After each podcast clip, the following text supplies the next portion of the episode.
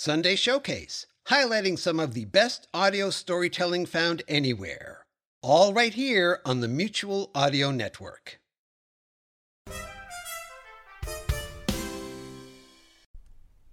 The following audio drama is rated G for general audience. Sonic Echo.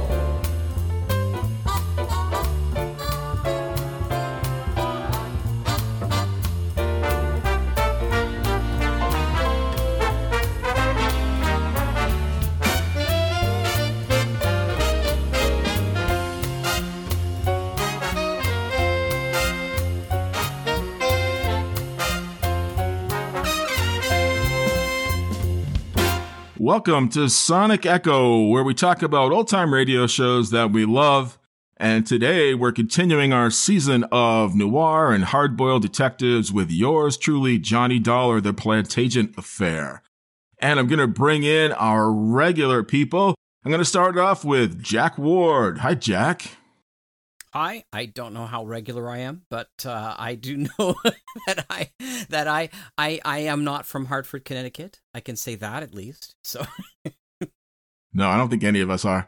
And Lothar Tuppen. Hey, Lothar. Hello. I really, really wish that uh, things cost the way they did when we listened to this show today. It, it really just made me depressed about inflation and everything. Yeah, really, huh? And But I think you can get a cup of coffee. I think you can get a cup of coffee from a from the cops for nothing right now. I'm I'm shocked that they had to charge him 10 cents just waiting in, in the lobby at the police station. Yeah, well, They you know, add insult Things- to injury, but are- I, we're getting too far into things are tough all just had to over. All right, and Yeah. we're gonna bring in our special guest, one of my favorite voice actors, Sharon Grunwald. Welcome, Sharon. Hi, guys. Hey, Welcome. How you doing? Thank you, Yes. thank you. Huzzah, huzzah. Yes. I am so psyched to be here. And I do know where Hartford is because I've been there. Yes, I have nice. too. I I drove through as quickly as possible. No, it's it's there's a, I know Yeah, good luck with that. No, you don't drive through true. anywhere in Connecticut that, quickly. that is true. That is true. I it's kind of going through there on what is it, 80, going to New York City. Is that what it is, or whatever road that is? Yeah. Yeah, it's uh, fun times. It, it's amazing. You cross into the border into Connecticut, and within one mile, you're in bumper to bumper stop and go traffic. And it's that way through the entire width of the state. But let's say it wasn't in 1955. Let's say it wasn't. No, it was not. doesn't doesn't seem so. Johnny doesn't seem to have a problem getting around, but um, it is the insurance capital of the world, though. That's something to hang your hat on. Oh, really? Yeah. Oh, yeah. Yeah. That's why. I guess that's why Johnny Dollar comes from Hartford.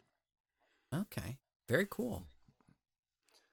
What we're going to look at it is a show from March 5th through 9th, 1956, that came on CBS called The Plantagenet Affair. And it was during Bob Bailey's run there between 55 and 60, where uh, for part of it, they had done five 15 minute episodes, which I really like. Do you guys like those 15 minute episodes rather than just like a 105 minute or 75 minute show rather than just a 30 minute show? Or do you not care? Oh, I love it. I absolutely love it because you've got a full hour of storytelling time once you get rid of the breaks and, and intro and exit music and all that. So they were able to really flesh out the characters, and Bob Bailey is one of my inspirations. He just made Johnny so human because he was able to with the new format. And it's interesting. They're around 14 minutes actually. The the shows and the and the exits uh, credits are, are a minute and a half. So that means you're you're operating with about 11 and a half to 12 and a half minutes worth of story to be able to tell. So I was fascinated in how breaking it down uh, into acts, you know, how they would be able to do these stories. And I I quite enjoy them as well. In fact, my upcoming always upcoming uh series Philippa Graves I decided that I'm going to be breaking them into two 30 minute shows or two 25 minute shows. So a part one and a part two that way for for all of the episodes because I like that sort of continuation, but not throughout the entire season or something, you know. So I, like it too, and I think it's I think it's also interesting the um, context that this was weekly. So Monday through Friday, you listened to Johnny Dollar when it was on, and you got a complete show each week. So I, I like that sort of feel as an audience member of going, hey, I can just tune in each week and I get you know a complete show, but for the whole week, it's sort of you know your your scheduled programming for your entertainment. I I thought that the context of that, um, even more so than just the splitting it up into the 15 minute chunks, is one of the things that probably made it work very well for that audience. I think so. Must and the other listen thing is that if you notice, there's uh, there's no commercials. Nope, no, no, commercials. I think it's a sustained, isn't it? A it was. sustained It was a self-sustained show by CBS. For part, some of the seasons were sponsored by Wrigley's gum. But when Right. Bob Bailey was there, those five years or so that Bob Bailey was there, they were self-sustained by CBS. Right. There, there were some of them that um, did have commercial breaks because I think it was Amy Bradshaw, where you had the commercials still in the archived recordings. Oh, okay, great. See, that's why we had you come on with us. Because I'm obsessed. Yeah, I think I like that. Yeah, I like that about you. But I, I think that I'm glad somebody does. you, you fit you fit right in well. It's like your obsessions are just slightly different from ours. You know, you're probably not going to go the Shakespeare route or the mythology route, but you can go your own route. and that's right. cool. That's right. That's right. Yes.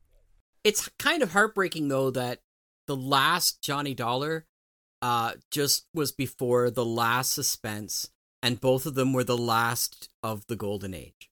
Like they both died they both signaled the very end of of that kind of stuff, which September 30th, Really? 1962. yeah. Yep. and uh, I think that's that's interesting. And and so in terms of in terms, I mean, the show ran eight over eight hundred episodes. What from 1949 to 1962? I mean, that's Mhm. amazing. Yeah. And the fact that there's still over survived 700 left. actors. Yeah, survived through five actors. Yeah, um, and and and Jack Johnstone wrote a ton of those and directed and produced most of it. He's one of my absolute favorite old time radio producers because he's just like the guy who does it all. And there's very little about him on the internet, which is heartbreaking. Yeah, heartbreaking. he was. We'll, we'll we'll get into it after the other side, but he was really good in this. I thought that um, some of the d- direction and production was just you know pretty top notch, especially for the time period. Oh, no question about it. With Bob Bailey, now he's one of about eight different guys who played Johnny Dollar. Some of them only played it for one or two episodes. For me, I I, I think he's the best. I like Edmund O'Brien too. I just love Edmund O'Brien because he was one of, in one of my favorite films, The Wild Bunch. I love him for that. Plus, he was an Academy Award winner. But Bob Bailey, I thought was fantastic. Do you guys have a favorite in terms of all the different people who played the title role in Johnny Dollar? For me, it's always been Bob Bailey as well, but I am fascinated that the more I read, a lot of fans love Mandel Kramer in the role too as his second, their second favorite. So I'm gonna have to go back and listen. That was near the end. At the end, series. he was the very end. Yeah, when they- was Yeah, the Kramer one. was the last. when they moved back to New York, and that's why we lost Bob Bailey. Is is they decided they were going to amalgamate and move all the shows from L.A. to New York. So LA got taken over by TV and they couldn't figure out a format to make it work for television. I was going to say, you know, Johnny Dollar is one of the few things that has never been done in movies or TV, as far as I know. No, I think they tried to make a movie and they tried to make TV, but it just never worked. Fascinating. Yeah, it's interesting you say that Kramer is a fan favorite because the one I hear the most is Russell.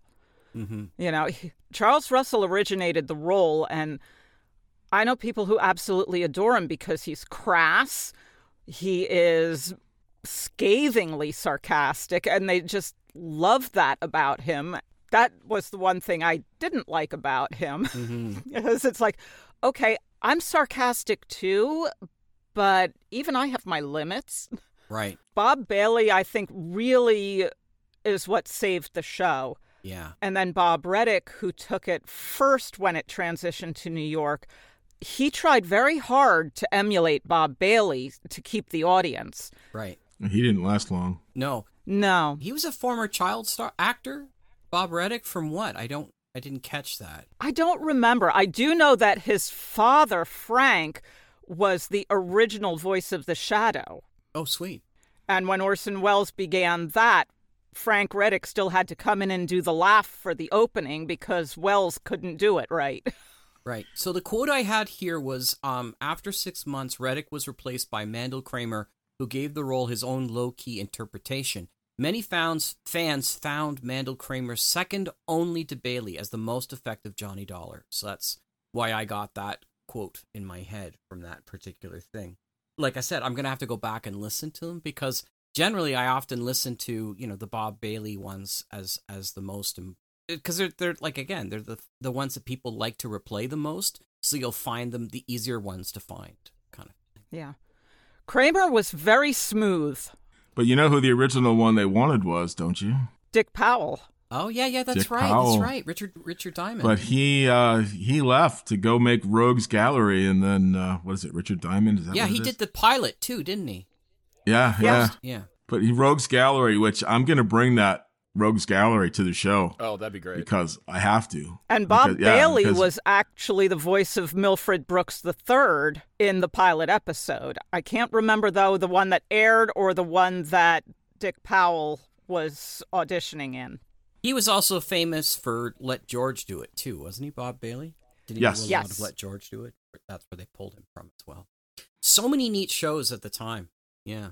So we touched on it a little bit, but I just want to jump jump in so that we can we won't make this show be four hours long, which is easy for us to do, as any of our listeners know. So just quickly, what do you guys think of the Johnny Dollar series? Just where do you rate it up there with your uh, with your all time old time radio shows? Sharon, why don't you start us off? It, it's actually my top. I think it, it outdoes all the others because the others follow an ordinary format that is very typical noir. It begins with the monologue, and then you segue into the action. You have the dippy secretary who's taking notes. Johnny Dollar breaks through all of those formats.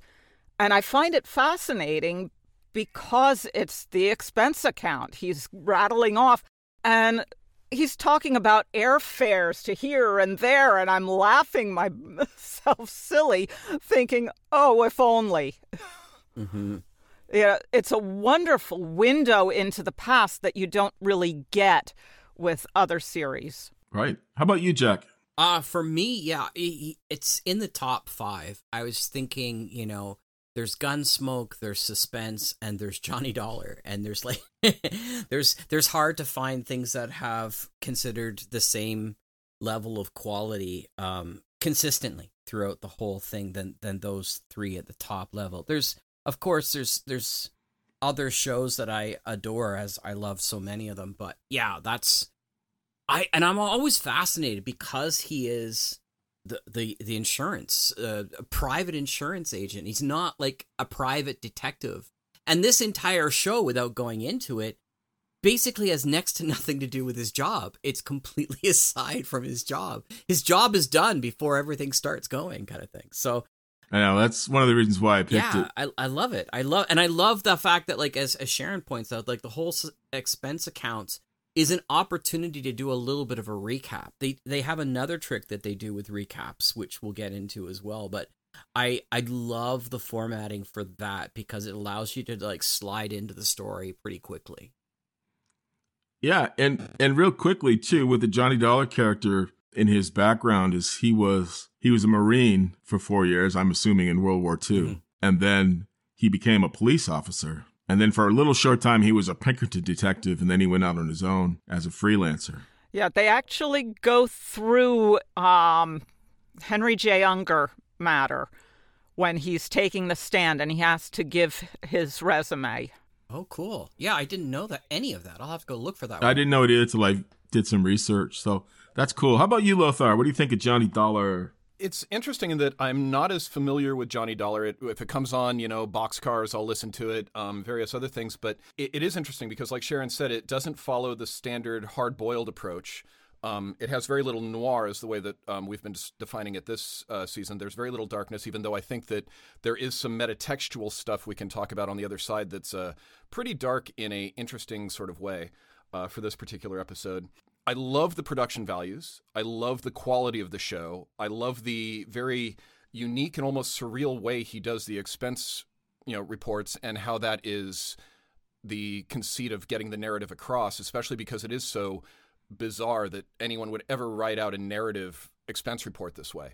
Um, so it already creates this almost like otherworldly sort of fun feel to it if anybody's had to do an expense report. And I'm sure that was even you know more uh, you know restrictive back then when it's like just the you know facts. But um, I, I wish expense reports were like that because I was the bookkeeper for many yeah, years. exactly. it'd be very it'd be a lot more fun. Um, but what's It's interesting like, is please I find explain the, to me.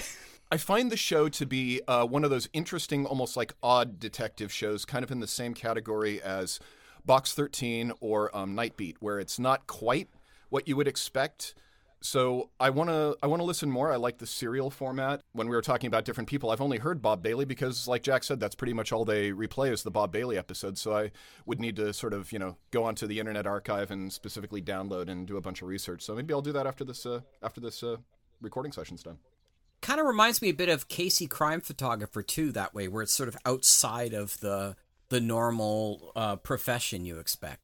It's interesting, it's different. And one of the reasons why I picked this particular episode for us to do is because this is even different, I think, in terms of Johnny Dollar episode, the way they do it. Because, like Jack said, and this is not giving anything away because it happens right away, is, you know, the crime is not, not the crime. Well, the case is solved before he even gets there, but he stays for other reasons. So I just thought it was cool, and I also thought it brought out his humanity and even more uh, than usual. And that's why I chose it. Other than I thought it was an excellent show. So, anything else to say before we dive into the show? I- I'm ready for it. Let's do this. I'm ready. Let's listen. All right, we're ready. So now, starring uh, Bob Bailey and yours true, Johnny Dollar. It's the Plantagenet Matter from March 5th through 9th, 1956, which aired on CBS. Enjoy it, and we'll talk to you on the other side. From Hollywood, it's time now for. Johnny Dollar. This is Mr. Costello at the Plantagenet Hotel in Vicksburg, Virginia. You left word? Oh, yes, Mr. Costello. I'm acting for Eastern Seaboard Casualty Insurance. You know, investigation. Oh, I understand you had a burglary down there. We sure did, Mr. Dollar. Well, the main reason I wanted to talk to you, Mr. Costello, was to let you know I'm getting the first plane out of Hartford as soon as the weather clears. Uh, you're coming here to Vicksburg? Yes, that's right. Eastern Seaboard Casualties asked me to investigate the burglary for them. Good. Then I'll expect you when I see you. And I'll be there.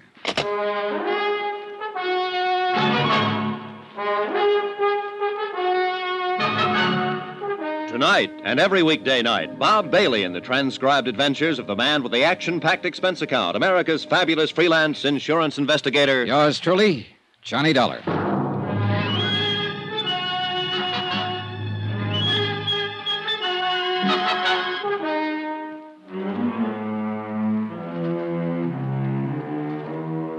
Expense account submitted by Special Investigator Johnny Dollar to the Chief Accountant, Eastern Seaboard Casualty Insurance Company, Providence, Rhode Island. The following is an accounting of expenditures during my investigation of the Plantagenet matter. Expense account item one, $2 cab fare, my apartment to the Hartford airport. Item two, $173. One airline ticket from Hartford to Vicksburg, Virginia, and back again. We took off in 10 below zero weather about 1.30 in the afternoon. By 5 o'clock, we circled into Vicksburg for a landing. Item three, $5 cab fare to the Plantation Hotel, three miles outside of town. A pleasant, spacious, gentle old building set back among the wintry trees. Fifteen minutes after checking in, Mr. Costello appeared, wrung my hand, and reported that the Vicksburg police had apprehended the burglar who had rifled the hotel safe the night before. All of the loot had been recovered. As a matter of form, I spent two hours with the police itemizing the stolen property, which was all intact. Then I returned to the hotel, assured Mr. Costello that everything would be all right, and got busy trying to make return reservations for Hartford. Now, the rest of this report is by way of apology for my tardiness in submitting the expense account. In between phone calls to the airport, I went downstairs to the bar for a drink and then stepped outside for a walk and a breath of fresh air. In the back of the parking lot behind the hotel, a blonde woman, about 30, in a green suit, was talking to a tall, typically dark man who had his back to me. They were arguing about something. As I walked past them, I couldn't help hearing too well. Please, please help me. Are you talking to me? Yes, please. On your way, mister. This is private. You hear me? Here, just keep your hands to yourself, Bud. Well, keep rolling then. We're having a little argument, private. Please, please, I don't know who you are, but I'm. Shut up. She's uh, Had a little too much to drink, mister, that's all. Oh, that's so? Well, it doesn't look that way to me. Now, what's this all about? I just told you, Nosy, she's had a little too much to drink. Now, go on, Bud. Get on your way. Wait a minute. I told you to keep your hands to yourself. Yeah. You. Honey, you want to keep it up? You hear me? Yes. I hear you. And I. I'll let it go this time, mister. Just this once. Do you want to have him hauled in, miss? Oh, no. No, that's all right. It's all right. Okay, then, okay. Come on, beat it, you. Now, listen, Beat Buster. it, I said. She's tired of you, and so am I. Go on, beat it. Okay. Just remember, Amy, I was only trying to talk some sense into you. So long, hero.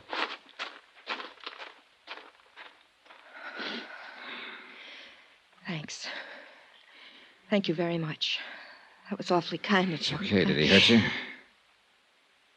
Yes. Where it hurts the most, I guess. I'll never get accustomed to being disappointed in people. Oh, well, he didn't look like your type anyhow. So why don't you just. For... Oh, I'm sorry. Hey, hey, look now. This is just the end of everything. Everything. Yeah, I, I know. Well, maybe it looks that way, but but maybe it isn't. I'm sorry. I'm very sorry to have caused you all this trouble. That's okay. Look rather cheap and dingy. I mean, I don't know what I mean. Well, look, uh, let me ask you something. Did you really have too much to drink tonight? No. No, I only had one drink with him. All right, then maybe you'll let me buy you one. How about it?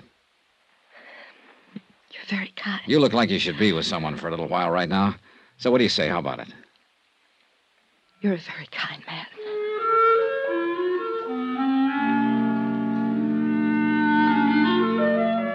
And that's the way it began. In the parking lot outside of the Plantation Hotel in Vicksburg, Virginia. She trembled a little when I led her back inside to the warmth of the bar and the people and sat her down at a booth. Looking back on it now, I guess we had a rather strained, one sided conversation. She did all the listening and seemed preoccupied with her problems, whatever they were. Even though I'm not the greatest wit in the world, I did manage to get a faint smile out of her. It was a nice smile from a warm, frank mouth. Item four, two drinks for us.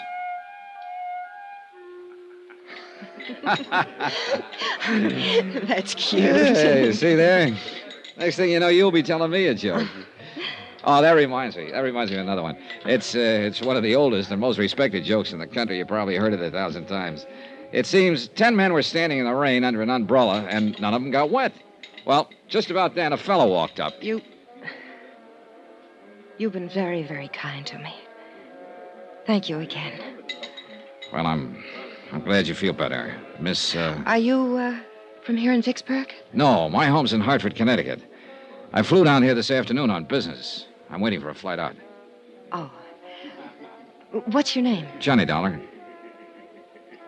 Thank you again, Johnny Dollar. Hmm?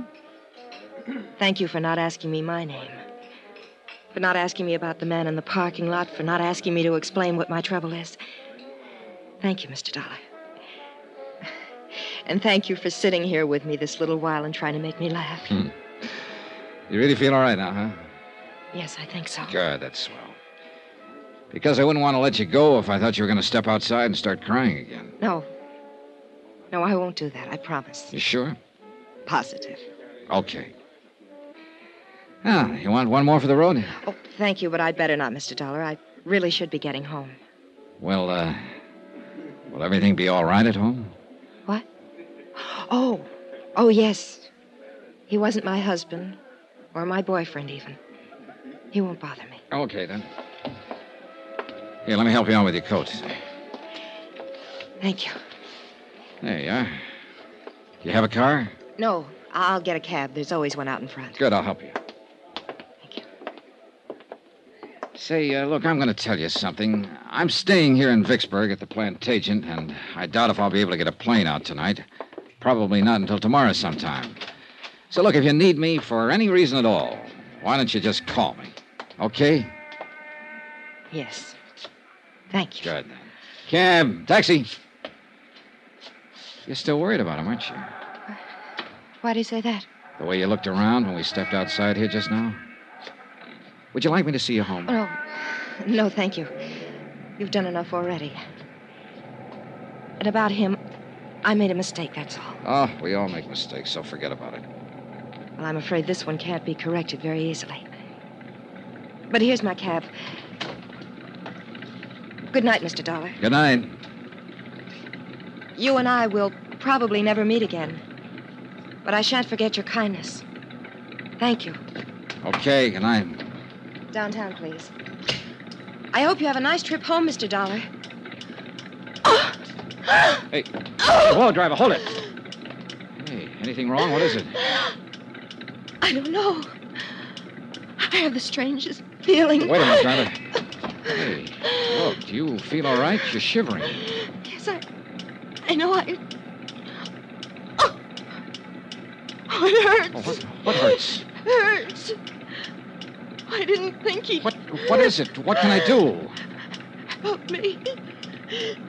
Please, Mr. Dollar. Help me.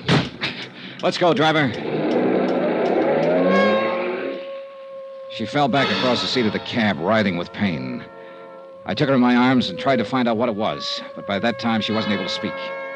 In another ten seconds, she was unconscious. The cab driver delivered us to an emergency hospital five minutes later. They carried her in through the ambulance entrance.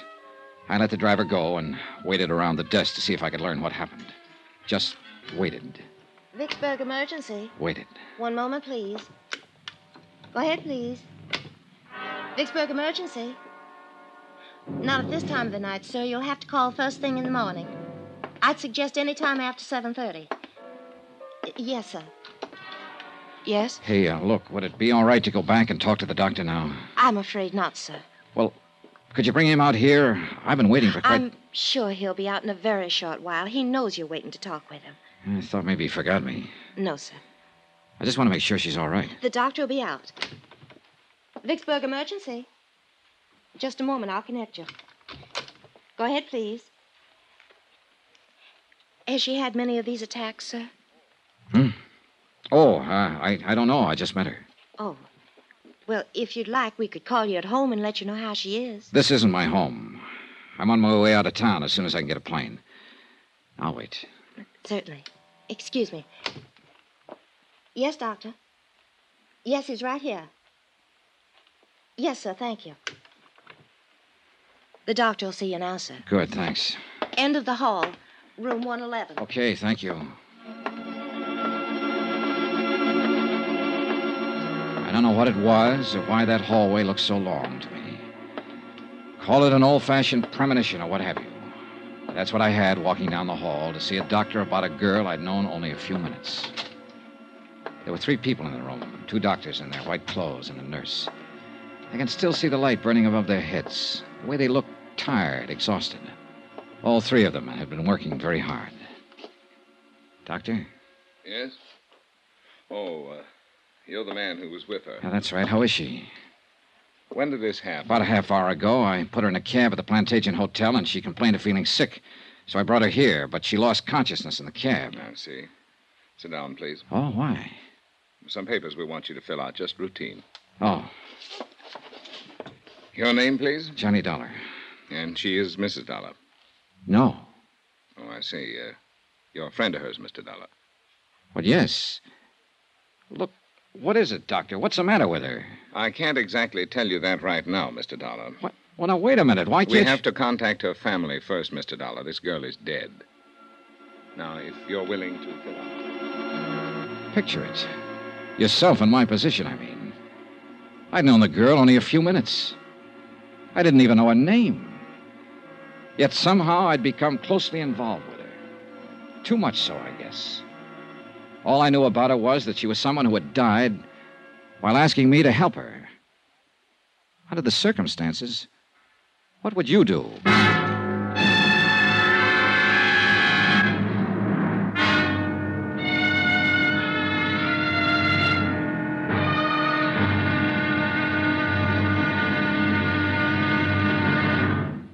Now, here's our star to tell you about tomorrow's exciting episode of this week's story. Tomorrow, How can you help a dead girl? Somebody had to help her. And guess who? Join us, won't you? Yours truly, Johnny Dollar.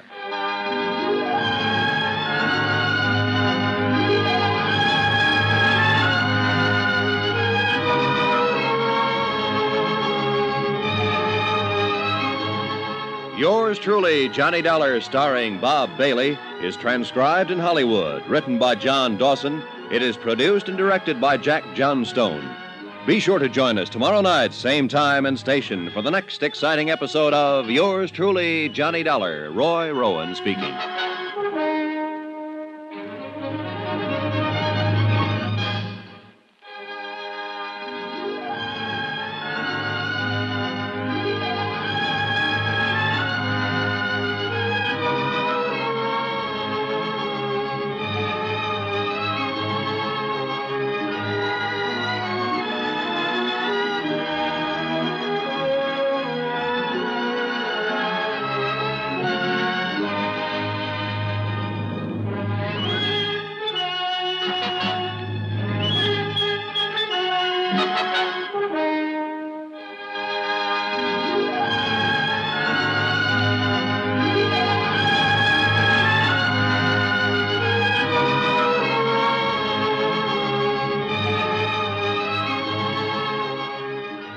Hollywood, it's time now for. Johnny Dollar. Are you the Mr. Dollar from Hartford? That's right. Who's this? Jim Akins, Vicksburg Police Department. I'm sending a car over to pick you up, Mr. Dollar. Some questions I want to ask you about that young lady you were with last night. I hope you weren't planning on leaving town. Of course I wasn't. I canceled my plane reservations last night. You tell me where you're located, I'll come down by myself. No sense getting head up. You aren't in your own backyard now, you know, Dollar. I know where I am, the town where a girl died in my arms. If you can stop getting lacy with me for a minute, maybe you can tell me who she was. Why? Because I'd like to talk to her family. I was the last one to see her alive. Who is she? We haven't identified her yet. To us, she's still Jane Doe.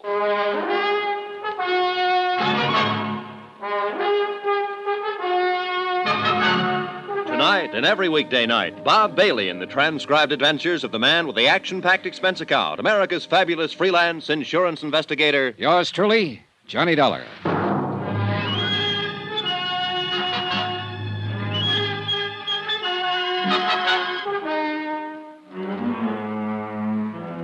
Expense account submitted by Special Investigator Johnny Dollar. Location Vicksburg, Virginia. To. to Special Investigator Johnny Dollar. The following is an accounting of expenditures during my investigation of the Plantagenet matter. A real mystery about a very mysterious girl who happened to be dead. Expense account item five, ten cents. One morning newspaper, which carried a two inch story and a half inch space about an unidentified girl who had died at Vicksburg Emergency Hospital the previous evening. I was reading it over in the lobby of the Plantagenet Hotel when one of the Vicksburg police force stepped up to the desk and asked for my room number. He was a swarthy man in a black suit, plain clothes type. Well, I beg pardon? I'm Johnny Dollar. Oh. Jim Akins. We talked on the phone a little while ago. You said you were sending a car. Well, you sounded so huffy about everything, I thought I'd drop over myself to say hello. I got the car outside. Okay, okay, let's go then. Where are you from, Dollar? Hartford, Connecticut. I'm an insurance investigator. Look, I talked to a man in your burglary division yesterday about the burglary they had at the hotel yesterday. I was sent down here by Eastern Seaboard Casualty Insurance Company. You got any identification on you? Yeah, sure. Here. Okay. Look like who you say you are. Now, just what was your connection with that girl who died at the emergency hospital? I met her outside in the parking lot last night, back at this hotel. She was with a man. I don't know who he was. They were having an argument. I stopped when she asked me to help her. I, uh, I got rid of the man and took her inside here and bought her a drink. Then I started to put her in a cab to send her home, but she got sick before the cab could take off, so I took her to the hospital. She died there. And that, Mr. Akins, is it. How long did you know her? About a half hour, all told. She didn't tell you her name? No. Where she lived? No. Hmm. Name of this man she was with in the parking lot? Who was he? I haven't the slightest idea. Well, what kind of trouble was she having with him? She didn't tell me that either. I didn't ask her. But you sat in the cocktail lounge over there and you had a drink or two. One. One. No name, no address, no nothing. Well, maybe we better do all our talking downtown. Anything you say, Akins. Let's go.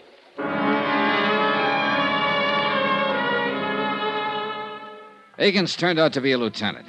And it took him the whole ride downtown to thaw out and make up his mind that I was just as concerned about what had happened to the unidentified girl as he was.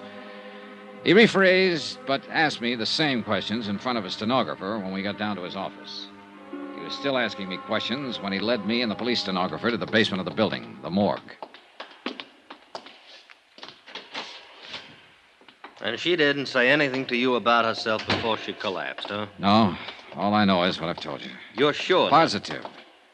Hey, look, let me ask you one. I've put up with yours for over an hour now. Why, sure. What killed her? Yeah. Well, do you know? No, we're still trying to find out. What'd you talk about while you were having that drink with her? She asked me for help, that's all. It seems she needed somebody else to do the talking at the time, so I did it. I made jokes and tried to get her to laugh. I was a great big cut up. Get sawed me if you want. It won't do much good. Still got some things to find out.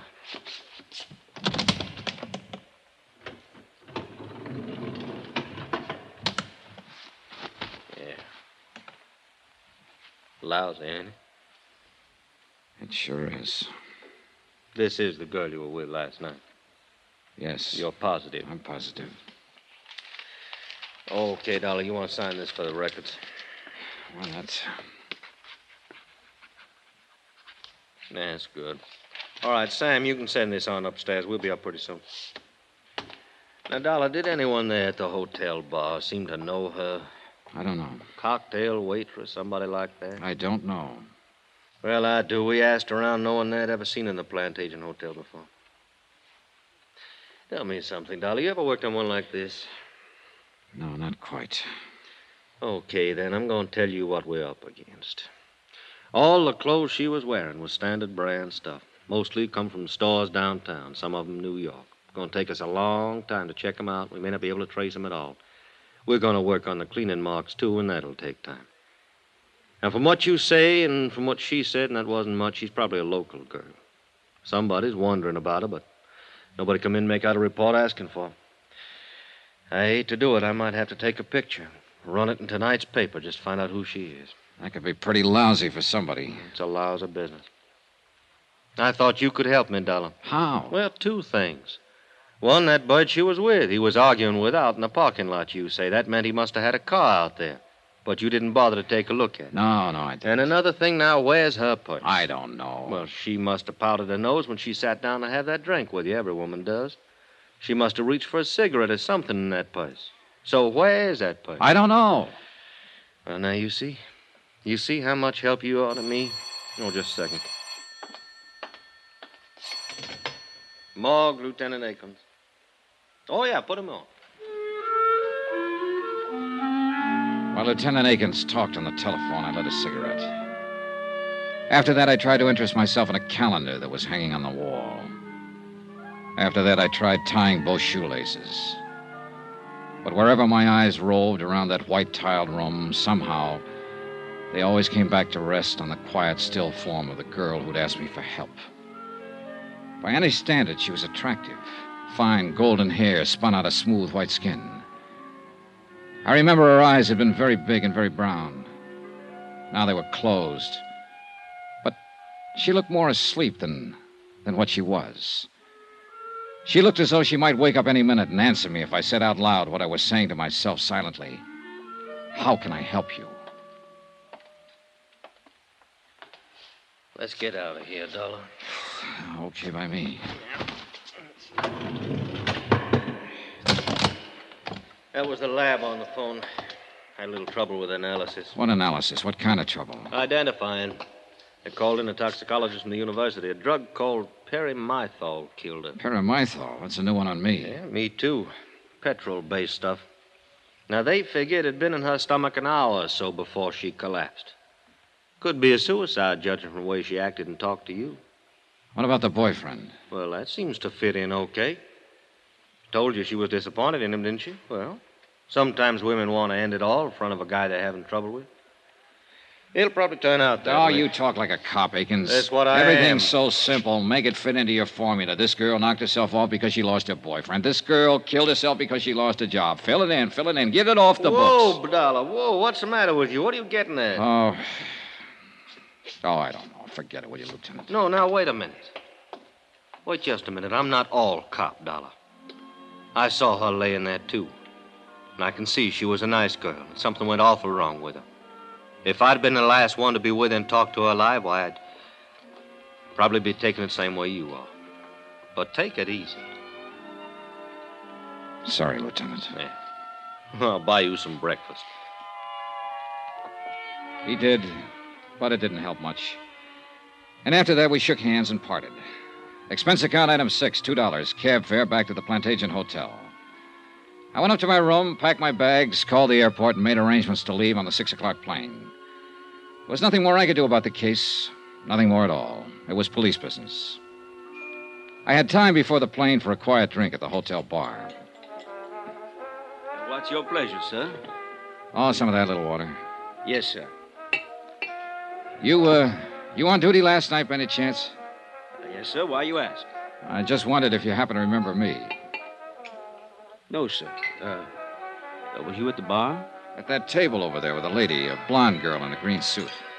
Well, I'm sorry. I just don't remember. Well, here you go. Thanks. Here, keep the change. Well, thank you, sir.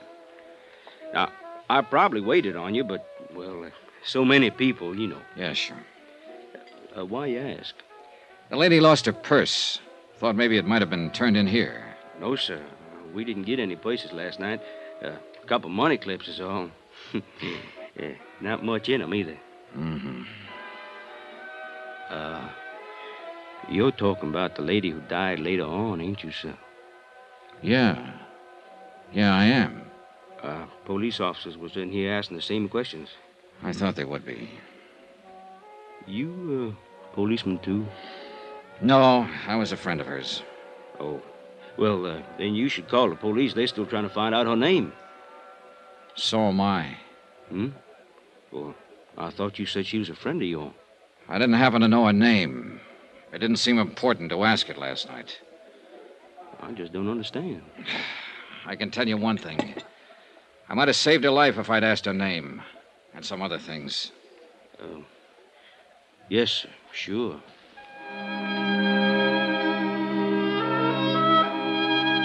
Expense account item seven, three dollars, three drinks. I sat there for almost an hour talking to the bartender. Once, when he stepped out to the kitchen, I went over to the booth where I'd sat the night before with the unidentified dead girl. I searched down on the cushions, behind the table, under the chairs, hoping the missing purse might still be around. I found nothing. Then I had another idea. I left, went out to the parking lot where I'd first seen her. Car, mister? No, I don't have one. Oh, well? Hey, look, uh, last night I was out here with a lady. I, I met her and a man here in the parking lot, uh, about over there where that Chevy is. Uh huh. So what? Well, the lady lost her purse last night. I just wondered if it, it might have been lost out here someplace. Well, it might have been. Nobody turned anything into me. Want to take a look? Sure, good. All right. About what time last night? Oh, around 10, maybe a few minutes after. Uh huh. A lot of cars in and around that time of night. Did you look last night? I didn't know it was missing until this morning. Oh. About here, you say, huh? Here's the Chevy. Yeah, Well, let's take a look. yeah, make it a good look. Yeah. Well, hey, I think you're in luck. Huh? Yeah. Yeah, here's a purse. Hey, you're in real luck. Is that hers? It was hers, all right. A green suede purse, the same color as the green suit she'd been wearing. It still carried the faint, sweet odor of her perfume as I remembered it. I looked inside, but there was nothing to tell me her name. Lipstick, comb, a $10 bill, and some small change. And one other item a 32 automatic, recently fired.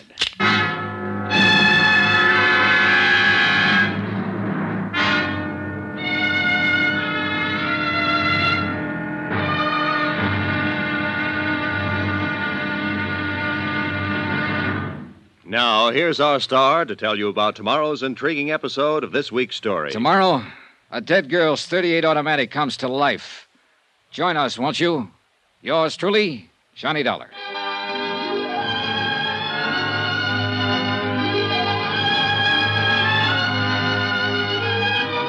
Yours truly, Johnny Dollar, starring Bob Bailey, is transcribed in Hollywood. Written by John Dawson.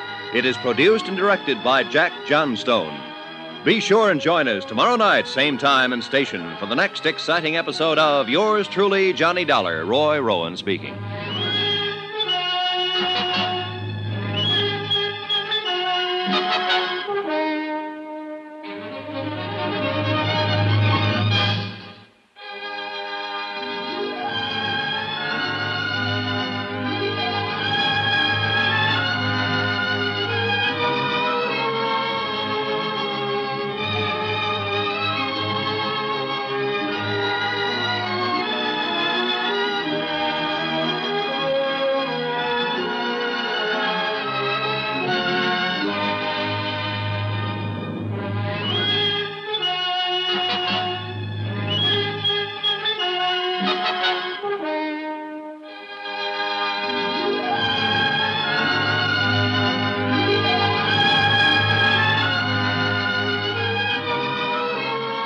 Hollywood, it's time now for.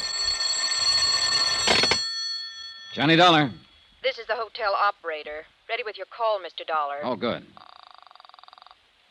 Police Department, Sergeant Peters. I want to talk to somebody in the personnel division. Uh, sorry, I haven't got one. What can I do for you? I want to get some information about a gun, find out who it was licensed to, and so on. Uh, come down to licensing division. I think we can help you there. Where's that? 220 City Hall. Do you have the weapon? Uh, yes. Be sure and bring it along with you.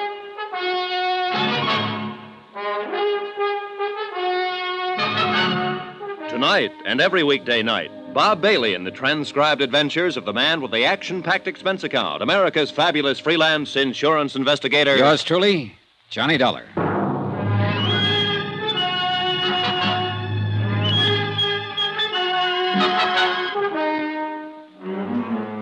Expense account submitted by Special Investigator Johnny Dollar to Special Investigator Johnny Dollar for personal reasons.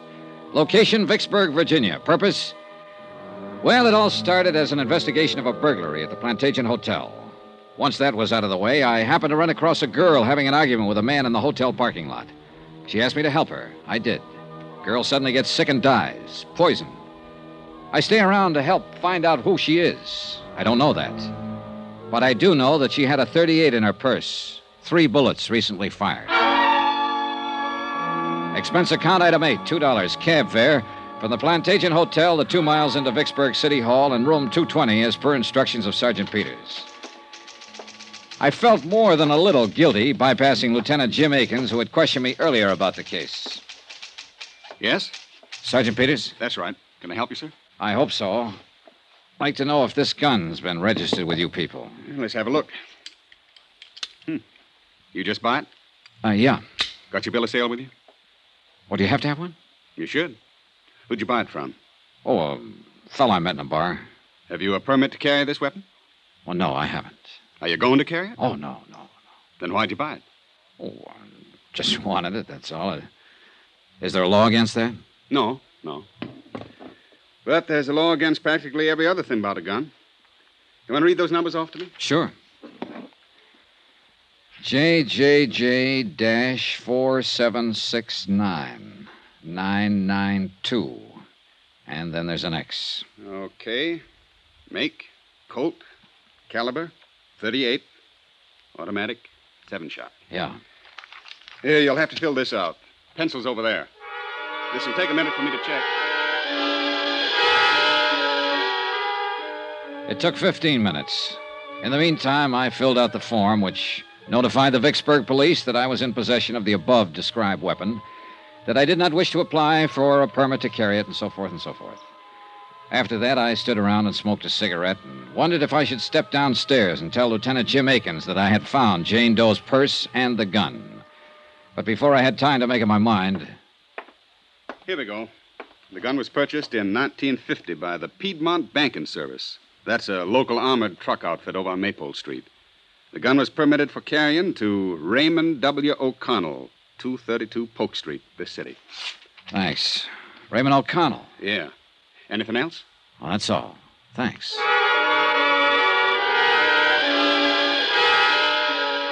That was when I could have, but didn't, walk downstairs to Lieutenant Akins' office.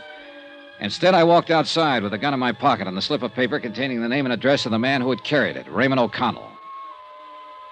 Expense account item 9, $25. Deposit on a rented car to get me to 232 Polk Street.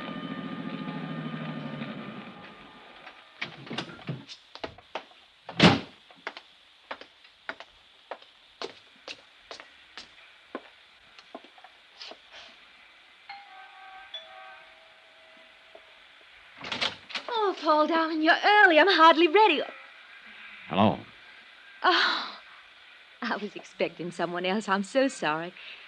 You're not Paul, are you? No, I'm afraid not. My name's Johnny Dollar. Oh. Mr. Dollar? That's right. Well, what can I do for you, Mr. Dollar? I'm looking for Raymond O'Connell. Ray? Yes. Oh, come inside, Mr. Dollar. Thank you. I really didn't mean to throw myself at you at the door. I thought you were someone else I'm expecting. Uh, I'm Terry. Terry? Teresa. Terry O'Connell, Mr. Dollar. Oh, his wife? I'm Ray's widow. What? Ray's dead, Mr. Dollar. He passed away over a year ago. It was pneumonia. Oh, I'm sorry, Mrs. O'Connell. Please call me Terry. You had no way of knowing about him, I'm sure. And please don't be uncomfortable. A great many of Ray's friends from the service come by who have no idea that he's dead. Were you in his company, too? Oh, just a minute, Mrs. O'Connell. I he think had you're. so many friends and met so many people while he was in the service, and really there was no way for you to know. You don't understand, Mrs. O'Connell. I never I'll knew. get you a drink and we'll talk. Where did you serve with Ray? You know he finally became a pilot. What do you like to drink? She was young and dark and very pretty. And as the widow of a man who died rather suddenly, she was doing her best to put me at my ease. I would have told her I was there checking out the registration on a 38 that had been used by her dead husband. I would have told her I found the gun in the purse of an unidentified dead girl I'd met the night before. But she was trying to be polite, mistaking me for a friend of her dead husband.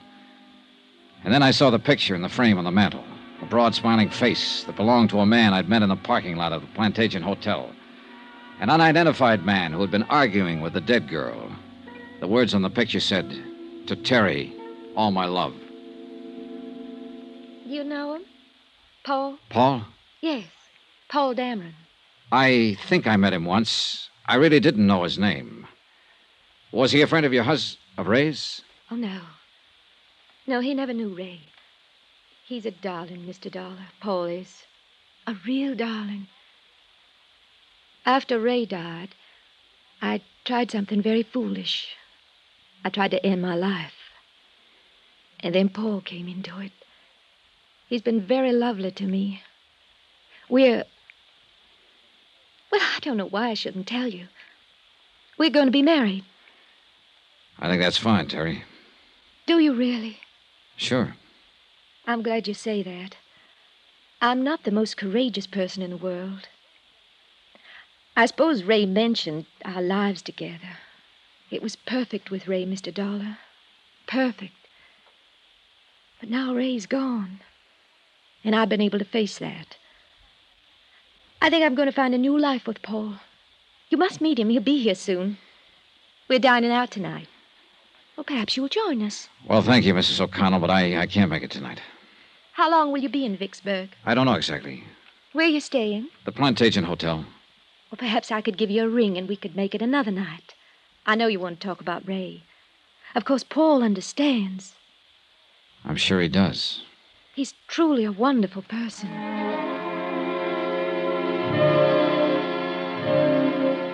He hadn't looked very wonderful the night before, standing in the parking lot arguing with a girl who had died. But then that was my side of the picture, and it wasn't complete. And somebody still had to explain the 38 with the three bullets missing. I left Terry O'Connell, went outside and bought an evening paper, and then sat in my rented car reading it. The photographer at the morgue had done a good job. The unidentified girl's picture was on page one. I was reading the story over a second time when a dark business coupe pulled up behind me, and Paul Dameron got out, heading for Terry O'Connell's doorway. Just a minute. What? Just a minute. Hello, Paul. What? You? Yeah, me. Now look, Dameron. What are you doing here? How'd you know my name? Or are you some professional gunsel coming around to sock me again? I still oh, don't stop know. it, will you, Dameron? My name's Johnny Dollar. I want you to tell me who that girl was last night in the parking lot. The one you had the big argument with. Huh? Oh. Well, you were the big hero there, butting in where it was none of your business. I didn't like it then, and All I. right, simmer down, will you? Who was she? Come on, what's her name? What's it to you? Look, Dameron. Okay, okay. It's Amy. Amy Duran. Amy Duran. Yeah. We work at the same office. Now, look, Buster, I'm not afraid of you, but I. I don't want any trouble, see? So if you'll just go somewhere else and Wait a minute, will you? How does Amy Duran tie in with Teresa O'Connell? Look, I don't know who you are or what you're after, but you've certainly got your nerve about. Answer me, Paul. Okay, okay. Terry is Amy's sister. Satisfied? I don't know. Who are you, anyhow? A policeman or something? My name is Johnny Dollar. I'm here because because if you aren't, I want to know what right you have to ask me all these questions. Cool off, will you? I've been trying to find out who she is because last night after you went off, we had a drink together. Then she got sick and I took her to a hospital. She died there. What? She died. She's lying in the morgue right now, unidentified. It was some kind of poison that killed her. Amy. Dead? No, I don't believe it. Here. It's in the paper tonight. The police are trying to identify her right now. I I can't believe it. Poison. Oh, Dollar, I, I I didn't think Amy was that desperate. There was a way out. She could have solved it without this. Way out of what? It. There was no need for her to do this. I told her I'd help her. I had no idea she. Poison. Does Terry know? Not yet. I, I've got to tell her before she sees it like this in the newspaper. It'll be awful for her, Dollar, awful. Look, I apologize for the way I've acted, the way I was last night. I. I was upset. I can see now you're trying to help. Now, let me go in and break this to Terry. Call me later. Here, my card. Call me.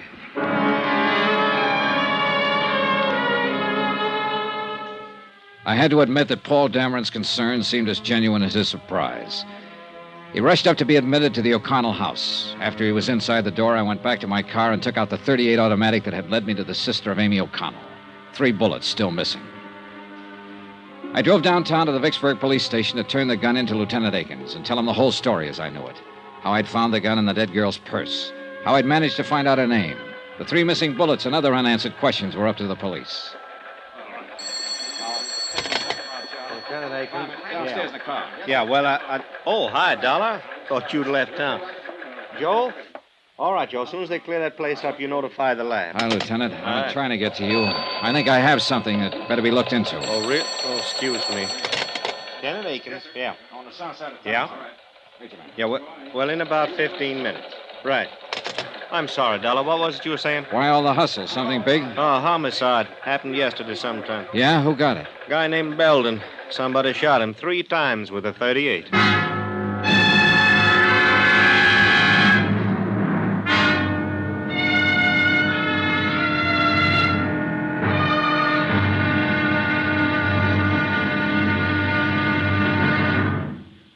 Now, here's our star to tell you about tomorrow's intriguing episode of this week's story. Tomorrow, information about the gun that blows the whole case sky high.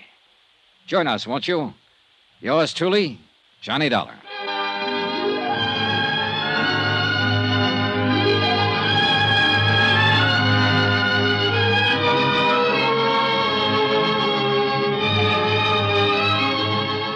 Yours truly, Johnny Dollar, starring Bob Bailey, is transcribed in Hollywood.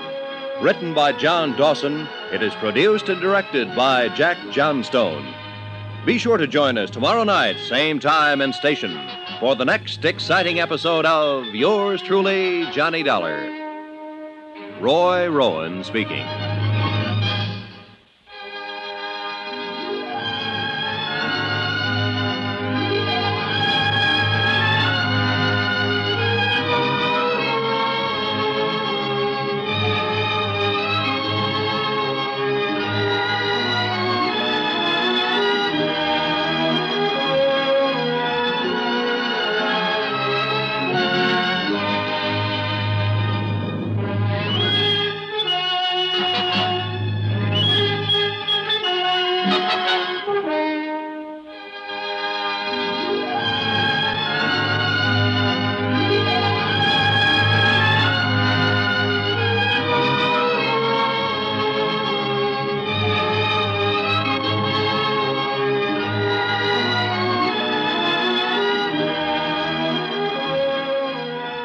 Hollywood, it's time now for. Johnny Dollar. This is Mr. Oldfield calling, sir. You left word at my office, Mr. Dollar. That's right, Mr. Oldfield. I think I'm going to need an attorney. Divorce, civil suit? What, Mr. Dollar? Withholding evidence. Murder. Let's take the murder first. Who did it? I don't know, but I'm pretty sure I have the murder weapon in my possession right now. Who was killed? A man named Belden, I think. What do you want me to do, sir? Take my statement, notarize it, give me some legal advice. Where are you? Police station in the pay booth down the hall from homicide. I'll meet you there in five minutes.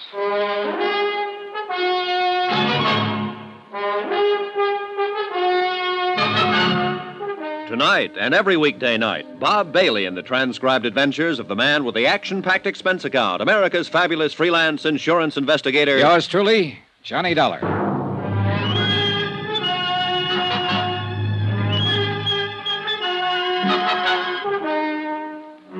Expense account submitted by Special Investigator Johnny Dollar. Location Vicksburg, Virginia. To Special Investigator Johnny Dollar for personal reasons. Attention, Chief Accountant, Eastern Seaboard Casualty Insurance Corporation, Providence, Rhode Island. Dear Jim, I'm attaching my own expense sheet to your bill for clarification purposes. Expense account item 10, 10 cents. One cup of coffee at the counter in the lobby of the Vicksburg police station while I waited for Samuel W. Oldfield, attorney at law, to appear. He was there in exactly five minutes. Mr. Dollar? That's right. Sam Oldfield, sir. You're the only one here in the lobby, so I figured you were the right man. Yeah. Cup of coffee, Mr. Oldfield? No thanks. Gives me heartburn. But now sit down, will you? That was a pretty interesting phone call. Tell me, who are you, sir? Johnny Dollar. I'm a private insurance investigator. Mm-hmm. How'd you get my name? I looked it up in the yellow pages of the telephone directory. You don't live here in Vicksburg? No, I'm from Hartford, Connecticut. All right, sir. Now, tell me about the murder and the withholding of information. Maybe I better start from the top. Go right ahead any way you like. Well, two days ago, I flew down here to investigate a small burglary at the Plantagenet Hotel. It was already solved by the time my plane got in. Police? Yeah. I had nothing better to do, so I waited around the hotel bar for my return reservation back to Hartford. And then I happened to walk outside of the parking lot for a breath of fresh air. I saw a woman and a man standing there arguing. When I got close to them, the woman asked me to help her. I did. How do you mean? Well, the, the man she was with started to act like a kid. He got rough. So I shoved him away. Go on. Well, the woman was upset, so I took her inside the hotel and bought her a drink. After that, I put her in a cab and started to send her on her way. She started to act sick about that. Wait. Is this the woman whose picture was in the paper tonight? The one who died of poisoning and the police don't know who she is? Yeah. I don't know who she is, Mr. Oldfield. Except that her name's Amy Duran. I found out her name because I found her purse and there was a gun in it. A 38 Colt registered to a man named O'Connell. I checked on the gun here at headquarters, went out to the address, and found out O'Connell was a bank guard and had died about a year ago. I talked to his wife, Teresa O'Connell. While I was there, the man I'd seen the night before showed up. His name's Paul Dameron. Now, I didn't tell him or Mrs. O'Connell about the gun. I came down here to give it to the police and tell them. But when I got here, Lieutenant Akins was pretty busy trying to solve the murder of a man named Belden, who'd been shot with a 38 three times. There are three slugs missing from the gun I found. You got a light, sir? Yeah. Here you go. When you uh, found Amy Durand's purse, why didn't you turn it over to the police? Oh, I thought I. Well, somehow I thought maybe I could help the girl. I mean, her last words before she died were, help me. And for some reason or other, I, I thought maybe I could. You have any cards or letters, anything like that? Something that says you're what you say you are, sir? Yeah, sure. Let's see. Okay, Dollar. Now, as I see it, you probably hooked up with someone who did some shooting. And that's what worries you. I want you to take my statement and notarize it before I turn the gun in. That'll protect you some. If they want to get nasty, they can, though. You know that. Yeah, I know. Well, as I see it, the main job here is to try to keep you out of trouble. And a statement explaining your motive for participation in the whole affair might help. That's why I called you. All right, then. Now, Dollar. Uh, yeah? You didn't shoot anybody, did you? No. Okay, then, sir. Let's go over to my office.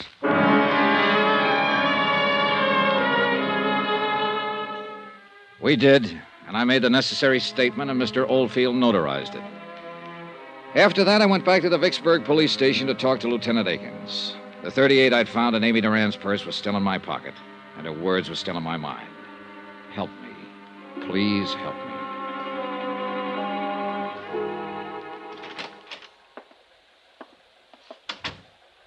Thought you was going back to Hartford, Dollar. Oh, I uh, decided to hang around and see what came up. Mm-hmm. Nothing so far on the girl. No one's recognized a picture in the paper. Had to turn that over to missing persons. This murder case going to eat up all my time. What happened, Lieutenant? Old maid at the apartment house where this man Belden was staying found him late this afternoon. He'd been dead about 24 hours, shot with a 38. You sure? I'm sure. We did a post-mortem right away.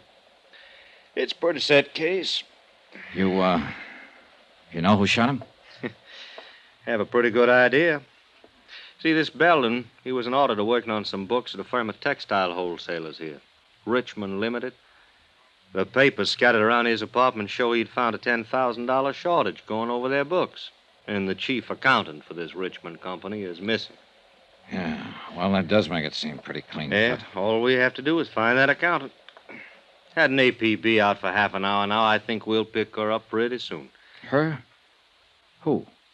Well, her, Dollar. The chief accountant for Richmond Limited. She's a woman. Name of, uh, Amy Duran. To all appearances, Amy Duran had been guilty of embezzling money and murdering the auditor Belden who discovered the shortages in her books. I didn't tell Akins that his suspect was the girl lying in the morgue at the moment unidentified. I knew that it was only a matter of minutes before her sister or Paul Dameron would be down to identify her. And for the third time, I didn't tell Lieutenant Akins about the gun. I knew if I turned that over to him, it would be a closed case all around. And somehow I didn't want it closed on Amy Duran. Not that way. For that reason, I went back to my hotel room for a couple of hours, and then about nine o'clock that night, I found myself over on Polk Street at Teresa O'Connell's house once more.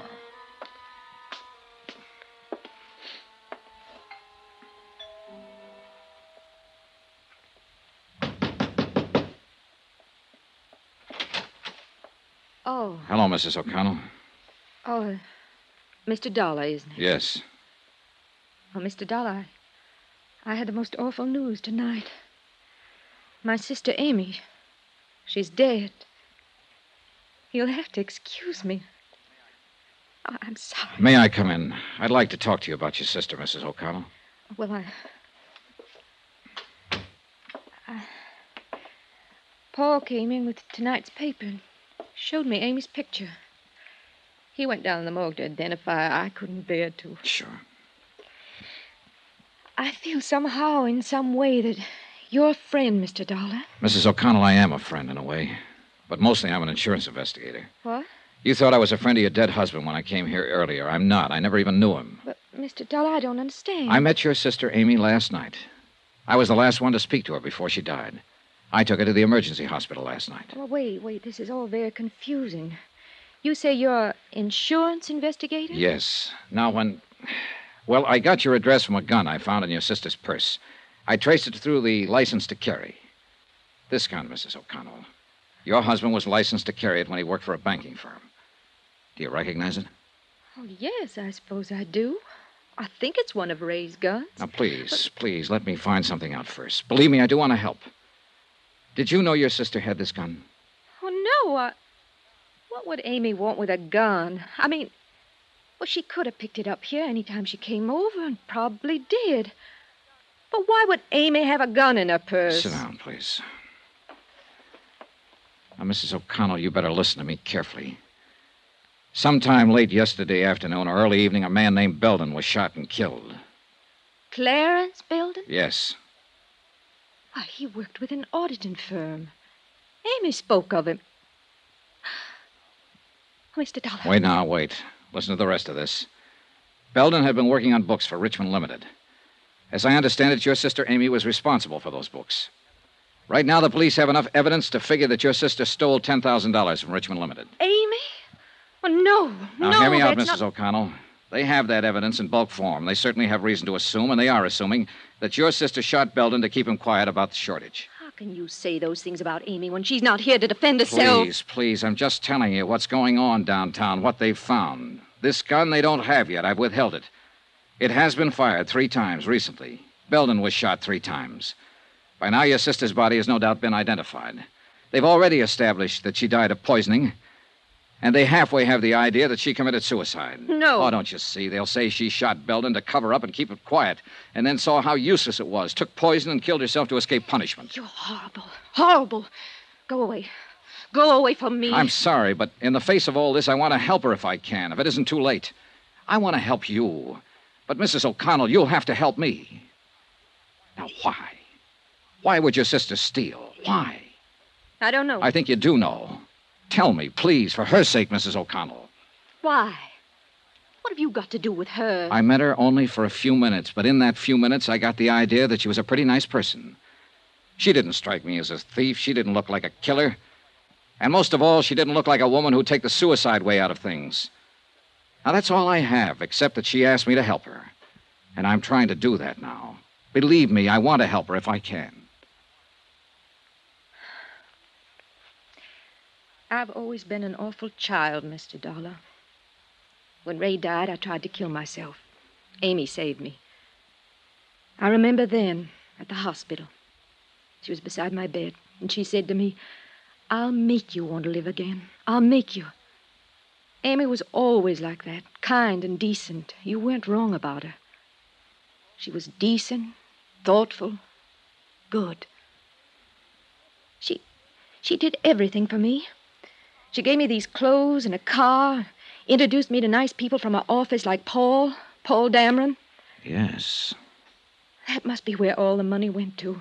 Not on herself, but on me, for me. I'm the only reason I can think of that she'd take money from the firm. Yeah, yeah. I didn't know she was stealing from me. I didn't know. I wouldn't have let her do it. She didn't have to pamper me that much. I'm not that much of a child. She didn't have to do it. She didn't have to do it. Wait. Wait a minute. She didn't kill herself. She didn't steal. She didn't murder that man. I did all those things because it was all for me.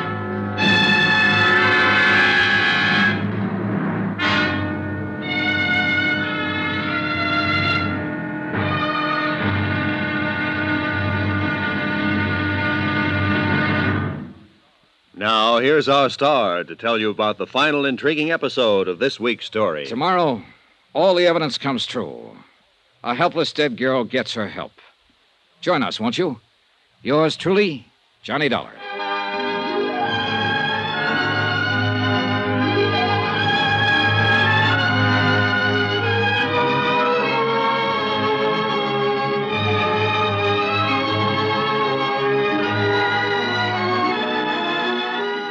Yours truly, Johnny Dollar, starring Bob Bailey, is transcribed in Hollywood. Written by John Dawson, it is produced and directed by Jack Johnstone. Be sure to join us tomorrow night, same time and station, for the next exciting episode of Yours truly, Johnny Dollar. Roy Rowan speaking.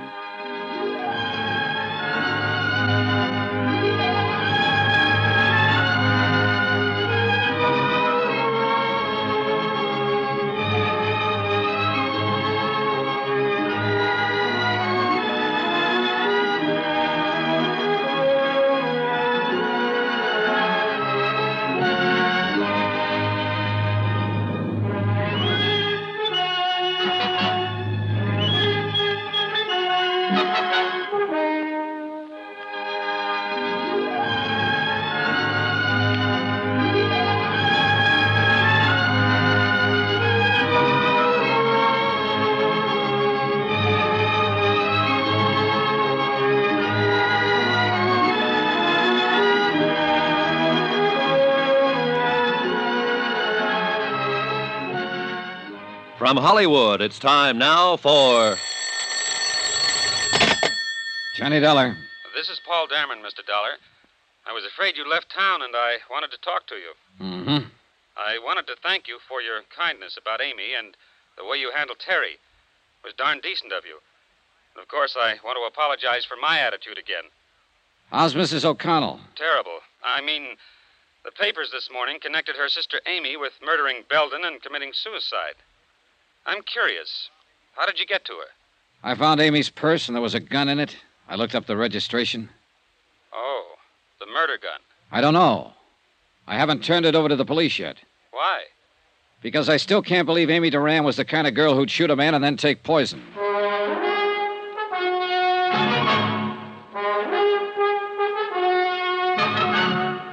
Tonight and every weekday night, Bob Bailey in the transcribed adventures of the man with the action packed expense account, America's fabulous freelance insurance investigator. Yours truly, Johnny Dollar.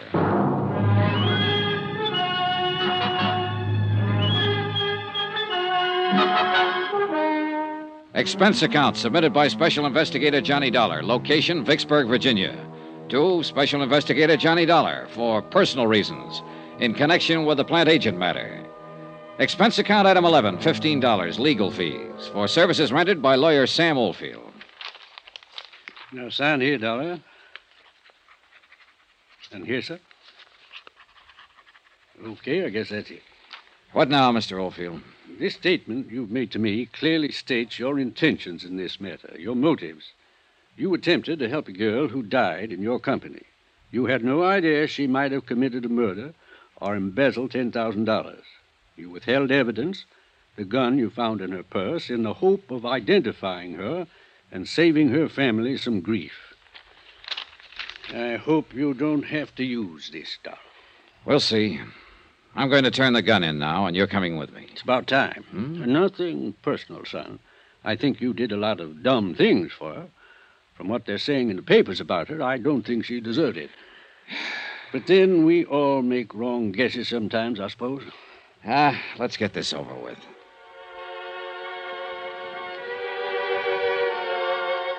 Lawyer Sam Oldfield accompanied me downtown to police headquarters where we sought out Lieutenant Akins and turned over the 38 automatic. Oldfield handed the statement over to him and he read it through. Then he called in his ballistics man to make an immediate check of the gun. When he'd done that, Akins asked Oldfield and myself to wait. He left. An hour later, he came back. You are a lucky boy, Dollar. First off, I'm going to tell you that gun you've been withholding, that's the same weapon that killed the auditor, Clarence Belden. Okay, now, you played it as safe as you could, and you hired this lawyer to protect you when it came to turning it in. Well, you didn't need him. Huh? Any other time, I'd have put you in the poker so fast you'd have thought you was born there. This time, I'm feeling generous. You can go, Mr. Oldfield. Me? You. No charges against Mr. Dollar of withholding information? No, not this time. I got my Jane Doe identified. I know her motive for killing the auditor. I know why she took the poison. You generally don't get everything in a neat package like that, so I feel generous. Then let's get out here, Dollar. You get out. I want to talk to Dollar. Then I'll stay and listen. It's okay, Mr. Oldfield. I'm going to get a lecture, is all. Are you sure? Yeah. Call me later, then. Goodbye, Lieutenant. Yeah.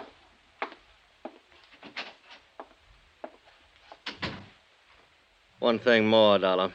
We found an empty bottle of paramythol in Amy Duran's medicine cabinet, and that cinches that suicide part, in case you had any doubts.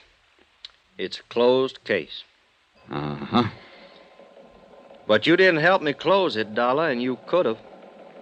You worked with the police for years. You were an officer yourself once. What makes you think you can come down here and run around doing all these things you've done and get away with them? Why didn't you turn that gun in with the purse as soon as you found it? All right, I'll tell you, because I. Oh, it doesn't make any difference now, Lieutenant. You've got your case. And you're lucky, darn lucky boy I don't have you, too. Because you know just well as I do that. Oh. Lieutenant Akins. Okay, right away. Dollar, I got business to take care of. Next time you're in my town, you take it easy. I will. But I don't think I'll ever come to your town again. On general principles. Well, I guess I know how you felt about that girl. I'm not going to make any fuss about what you did. But I don't think I'd let it pass a second time. She sure didn't look the part, did she? No, she didn't. Yeah, happens that way sometimes. What you told me about that kid sister of hers trying suicide and so forth after she lost her husband. Well, Amy Duran had a good motive for stealing that money. If motive can ever be good. Dollar, Lieutenant? Huh? I, uh, I was just on my way to see you, Lieutenant. I'll be back in my office in a couple of minutes. You can go on in and wait, Mr. Dameron. I'm glad I saw you, Mr. Dollar. I think there's something I should explain to you. You'd be interested in this, too, Lieutenant. Mr. Dollar saw me arguing with Amy Duran in a parking lot at the Plantagenet Hotel last night. She just told me about the shortage in accounts. She hadn't told me about killing the auditor. I want you to know that I was racking my brain trying to find a way to get hold of some money to make up the shortage. I was always very fond of Amy. I uh, wonder, Mr. Dollar, if I could give you a check. Huh? Something for your kindness. Nothing, thanks. Well, I, I'd like to. You did something very decent. No. Oh. Well, I suppose you'll be leaving soon. Goodbye, and thanks again. I'll uh, be in your office, Lieutenant. Right. Got to him, too, if it's any comfort. What was that business in the parking lot? Oh, well, I, I hit him. He was arguing with her, that's all. No. You weren't the only one trying to help her, Dollar. Him. And then there was somebody else. Huh? A bank. We found a certified check for $10,000 in Amy Duran's apartment. What? National Trust in New York, issued three days ago. I wired the head cashier in New York. He said Amy Duran phoned him long distance, requested the loan. Seems her folks, when they were alive, had a good pull at Wait a that minute, wait a minute, hold it. Then this isn't right. She could have covered that shortage. Well, I figure she intended to do that, but the auditor found out too quick. He called her on it, and she shot him. With a $10,000 check in her hand? Well, There isn't an auditor or a bonding company going that wouldn't prefer to turn up the cash and the person who took it. They'd listen to any reasonable story. You know that. well, the auditor must have scared her, Dollar. She shot him, didn't she? She committed suicide, didn't she? You make a lot of noise, Akins, but you aren't any happier about this than I am, are you? No. Why let the papers have it the way it is? So that whoever knows Ansel will get careless. Sure, it burns me. Somebody thinking the police are as dumb as this. Burns me. Well, what are you going to do? Wait. Just wait. I found that pretty hard to do. And the more I waited and the more I thought about the matter, the more restless I felt. So I didn't wait. I got out and started interviewing people who had known the murdered auditor. The consensus was that he knew his business, that if he'd found a shortage and someone offered to reimburse the company, he had been the kind of old hand who would have listened to them. Why, I asked myself, if Amy Duran had a $10,000 check to cover her shortages, why did she shoot the auditor and then commit suicide? Why? It didn't make sense.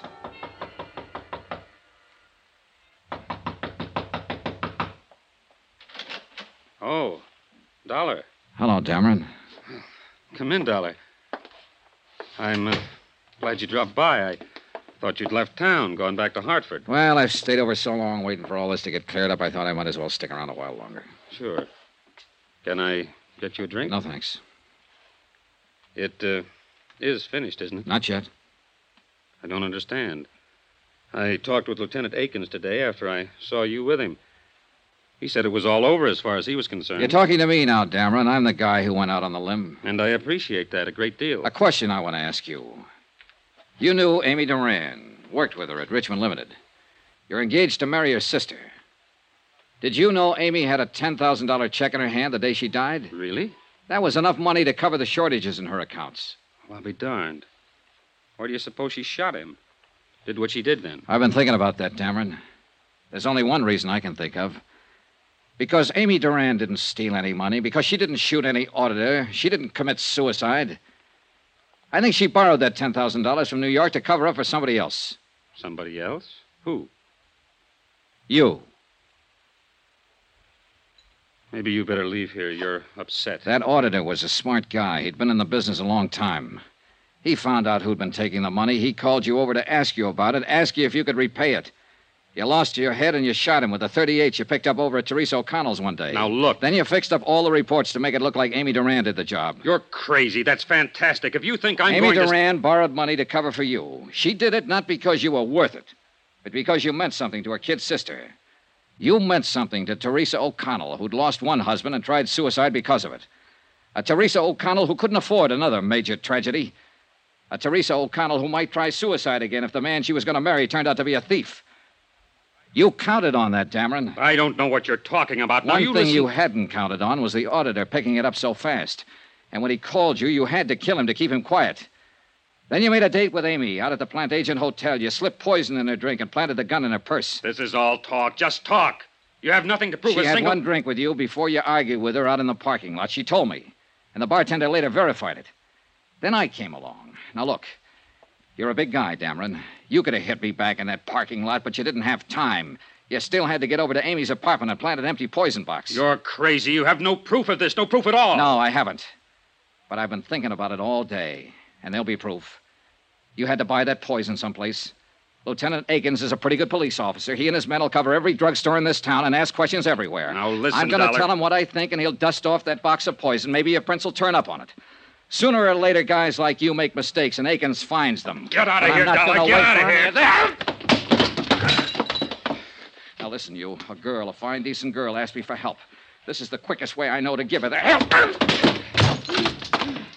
I'll kill you, Dollar. I'll no, kill you. No, you won't. You're not going to kill me.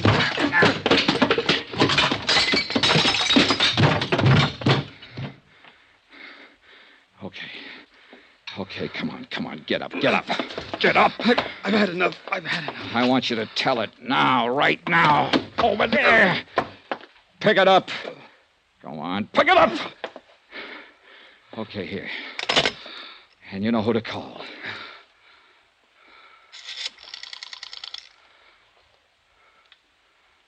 Hello. Hello. Give me the police.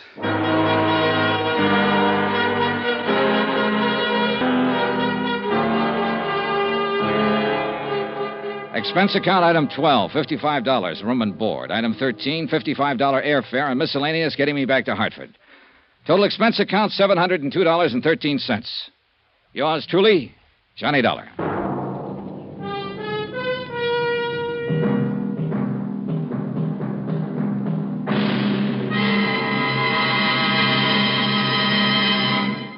Remember, there'll be another exciting story of yours truly, Johnny Dollar, beginning next Monday night. Next week, a whole city is aroused by one of the dirtiest rackets of modern times.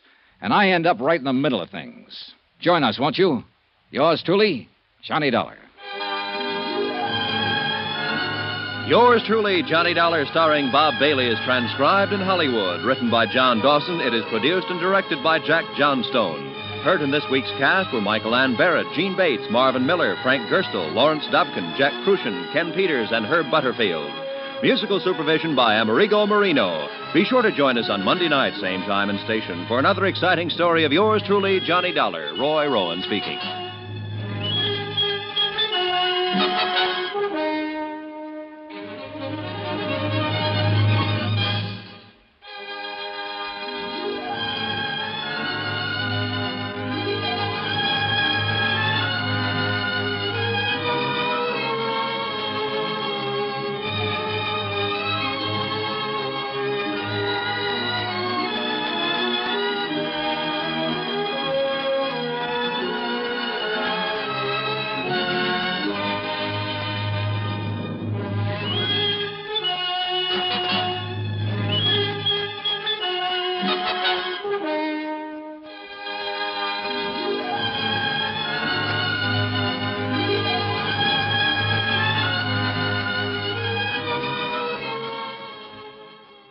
And we're back.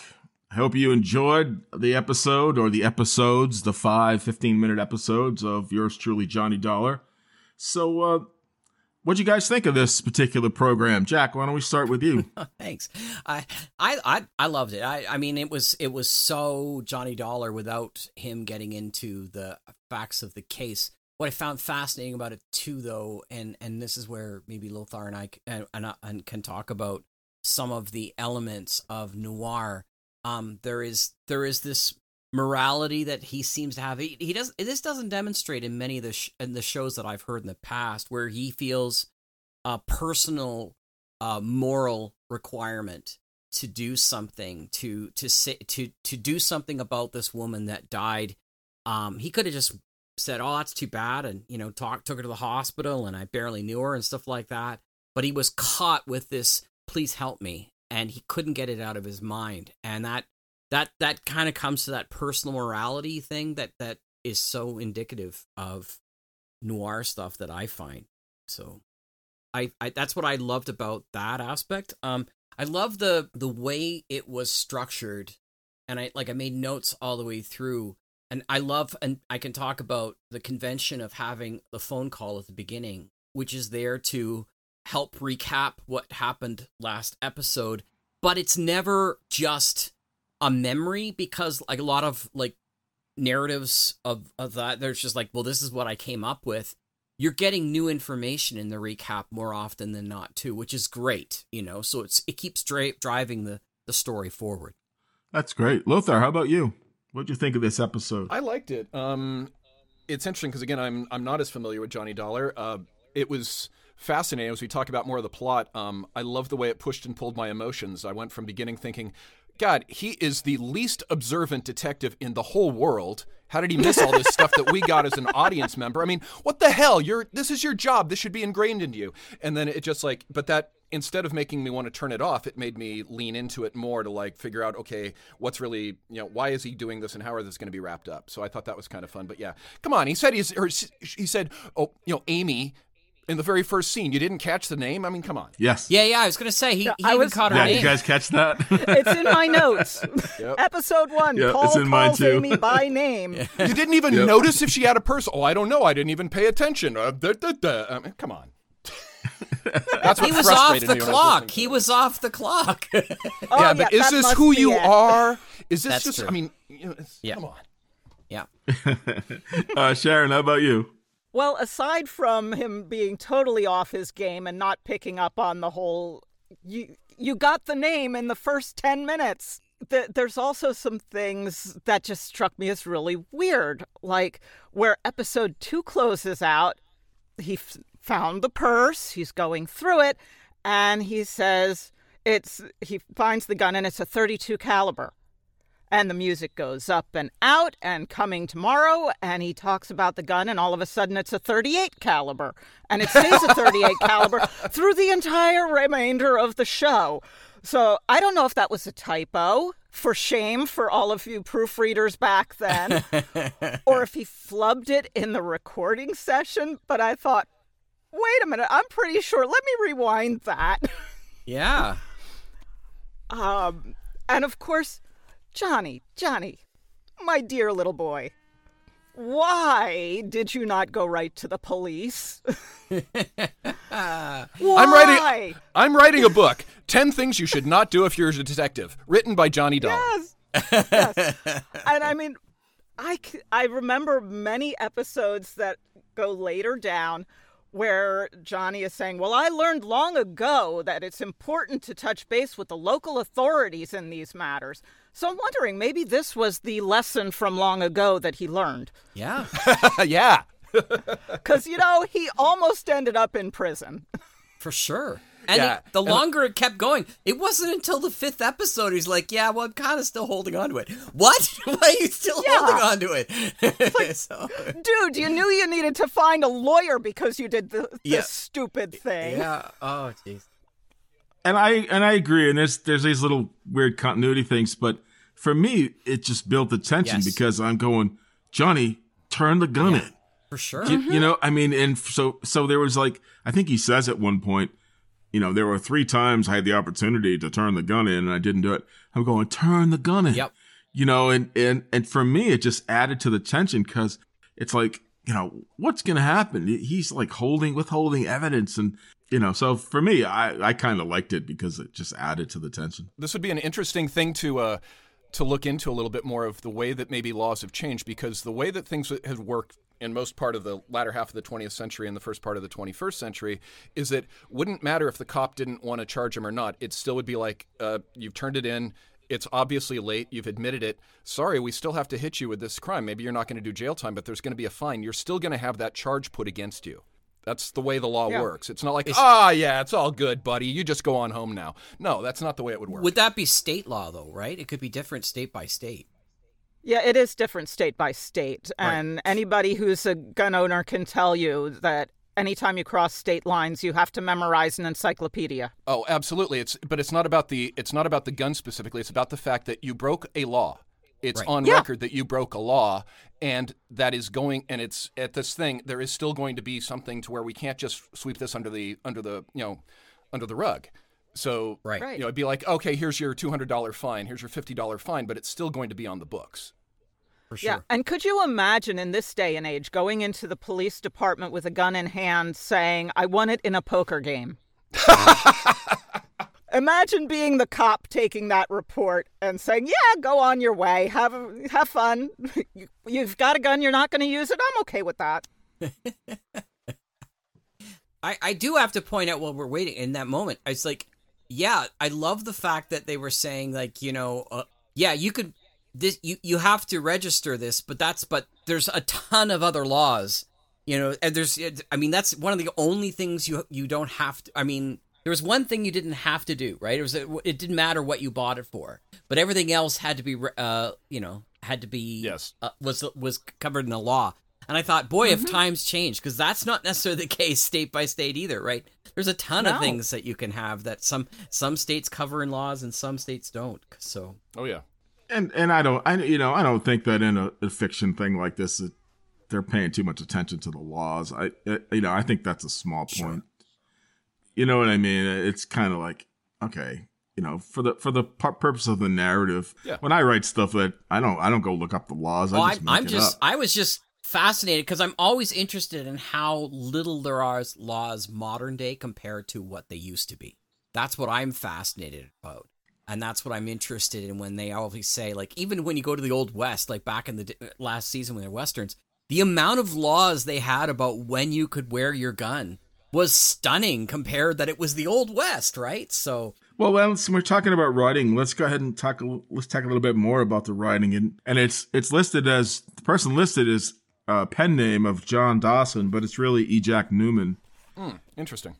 who wrote lots of old time radio shows, TV, and and at least one film.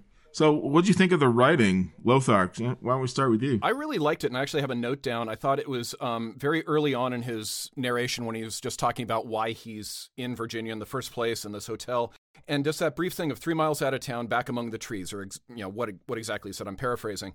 I thought was very concise, but also evocative, and it just felt like okay, I've got a sense of place with very minimal cues. They did that really well. So I, I thought that some of the writing was really, really good. Um, the only criticism I have is it felt like the last episode, the last 15 minutes, was a little bit fast because they had to get to the end, you know, before you know the clock struck 12 for the for the show. That ties in a little bit with the darkness of the sort of metafictional noir that we can talk about in a bit. How about you, Sharon? What do you think of the You writing? know, I'm more impressed by the research because when they describe a town, I mean, these guys are in LA writing this, but they know how things are pronounced by the locals. They know what kind of geography is in the area. Uh, there are episodes that Johnny actually drives through my hometown, and another one where he drives through where I live right now, and they are spot on. oh wow. And wow. And they didn't know, have Wikipedia. No, they didn't. And telephones were not exactly the easiest way to communicate either. You had to go through a long distance operator. The the research they put into it to know exactly everything about Vicksburg, Virginia, to make you feel like you were confident that they were actually there is so impressive to me. I was just going to say that is an element of of noir that we've talked about before is, is setting, right? Is is getting setting right as a because setting itself is almost like a character in in one way or another. Mhm. So yeah, that that's that's really cool that they got that right. So I, I appreciate you talking about that. I, like again, I love the structure. So I, I I sat down and wrote down notes about how there's between two and three scenes in each episode, and so and the third one is I I think it's usually the third one. There's three scenes, but there, the third one is always sort of like the cliffhanger that catches you to the next of what you needed to do. Mhm. Mm-hmm. I um I really enjoyed. I I want to talk about how the the story seems to move really easily. Like you don't get lost like you, we've gotten lost in uh some Marlowe stories in the same way. Uh, there's there's some question, of course, about at, at you know why this was done, but it's it's solved at least in the end, and it's it's not nearly as difficult to sort of piece out because it's not like you consider like well this person murdered this person to murder this person and, and it's very you know straightforward reasoning and and you know why and and even the characterization in the stories i love that there's a very noir response to a lot of the stuff that he just in the in the dialogue that Johnny Dollar uses much of his short responses to uh Terry uh when she misunderstands thinking that uh, he's an old buddy, army buddy of her of her ex husband. A lot of his short responses are enigmatic, which I love in noir star- style. In noir, you never answer something in the affirmative. Uh, you just let it hang to make them question whether it's true or not. But if there's something that you can answer that will suggest something potentially different or salacious, just in the response, they'll use that, which is kind of cool. It's just it's a very interesting style of writing. I thought it was interesting, and Jack, you brought it up. If this is what you meant when you said it about the recaps, I thought it was. I thought they did a good job of doing like a quick recap within the the dialogue of the last of what happened in the last episode. Because what happened if you missed it? If you missed, you saw episode one, you missed episode right. two. You know, you can't. You can't. It's not on demand. You can't go back and watch it and binge it you know, in 1956. And I, I just thought that, you know, Johnny Dollar would explain to one of the characters what happened, and I, I, think it would catch the listener up in case they missed one of the one of the installments. So I thought that was I thought that was well done. And it happened to be the murderer. And I had a note here sitting there going, "How did yes. Paul Dameron know who to where to call?" so because I don't know if he's not like he had a card to oh, give him. To... Uh, no, it, it's because he's still at the Plantagenet Hotel. Oh, Everybody so knows he's, there, so it's just I, I, just need. Can you connect yeah. me to Johnny Dollar's room? But yeah. um, in in regard to what you guys are saying, which I think is uh, absolutely spot on, it's also really cool because if you had been listening, like we all have, and you didn't miss it, you didn't need the recap because you missed it. It's also a little bit of new information, like Jeff you were saying earlier, and so it's this bridge to where you get something new from it, even if you've listened to all the old episodes. It's still providing something new as well as bringing you up to speed if you did miss it. I thought that was very deftly done. Yeah, and another place where they recap is always in the third part. There is a point right. where Johnny has to talk it out with somebody. Right. So, yeah, I believe it was episode three where he went and got to the lawyer and gave his statement, and basically that was the recap that leads you up to okay, and it was like half of the episode before moving to that next thing and that could be so formulaic, but they do it very, very well in all the different you know, yeah. ones that I've heard, which again is only a handful, but each one it's been really impressive how well they handle this internal formula they've created and make it seem natural. Actually, that's episode four though that he did that. So o- okay. Oldfield shows up for the statement for the withholding evidence statement in episode four, but he calls him at the end of episode three, asking for something specific there. So, um, yeah, have you been to Polk Street? Sharon? Because that's there must be a Polk Street because that's where Teresa O'Connell's house is. I remember they said that. So I, I have not, but I would imagine because at one point or another, Mobil Gas was a sponsor. Oh, and you knew this because he would variably say, and we drove past the sign of the flying red horse. so I would imagine they were getting maps from the sponsor saying these are where all our gas stations are. Right. And they could just simply call the sponsor and say, hey, I need a map of Vicksburg. Does anybody know if there was a real Plantagenet hotel there? Because I tried to look it up, but I couldn't find anything, which many either the records are gone or it wasn't really there or it's just harder to find with my 10 minute internet search. Does anybody know if there was an actual Plantagenet hotel in Vicksburg? No, I couldn't find or if they, it. Or if they made it up for the. Uh, yeah, I think they must have made it up because I didn't find it either. Right. So Maybe they didn't want to be sued. and also, par- paramythol yeah. doesn't seem to exist either. It seems no. I noticed poison. that too. Yeah. Wow, I didn't even look that up. Wow. Yeah, I uh, that's all. I'm all about looking like up it. poisons, man. You know, eh, gotta ha- gotta have plans oh, yeah. in my back wow, pocket. we know that. Yeah. Okay. Yeah, the, there is a Plantagenet Hotel in Australia. That's the only one I can find. Yes. Yeah, I found that one too. Right now, uh, there's another one that's somewhere in France because I can't read it which makes sense uh, with the name. So we talked about it uh, a little bit of how uh, in the open of how Bob Bailey doesn't always prescribe to the hardboiled detective rules or noir rules or however you want to couch that. Well, can you say any more about that? Uh, of how he's different? I mean, I know you mentioned a little bit, but a little more detail Sure, at if least you know, can. from my point of view, one uh, none of the um, you know standard hard-boiled tropes are there, like Sharon mentioned earlier. His language, while it has a little bit of that, like Jack mentioned, he's not really hard-boiled. He doesn't use the illusions. He's actually a much warmer person. In a lot of ways, he's uh, he reminds me a lot of um, Randy Stone from uh, from Nightbeat in his warmth and his approach. He's not, you know, he's not this rugged brute of a man, even you know, in the level of like a you know a Marlowe or or a Sam Spade or someone like that.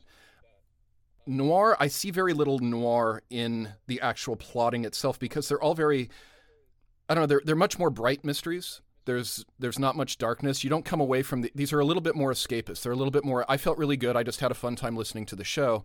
They don't plunge you into wrestling with something existential, which we haven't seen a lot in the radio anyway, which we've talked about because of the uh, constraints of mass broadcasting with uh, advertising dollars and things like that.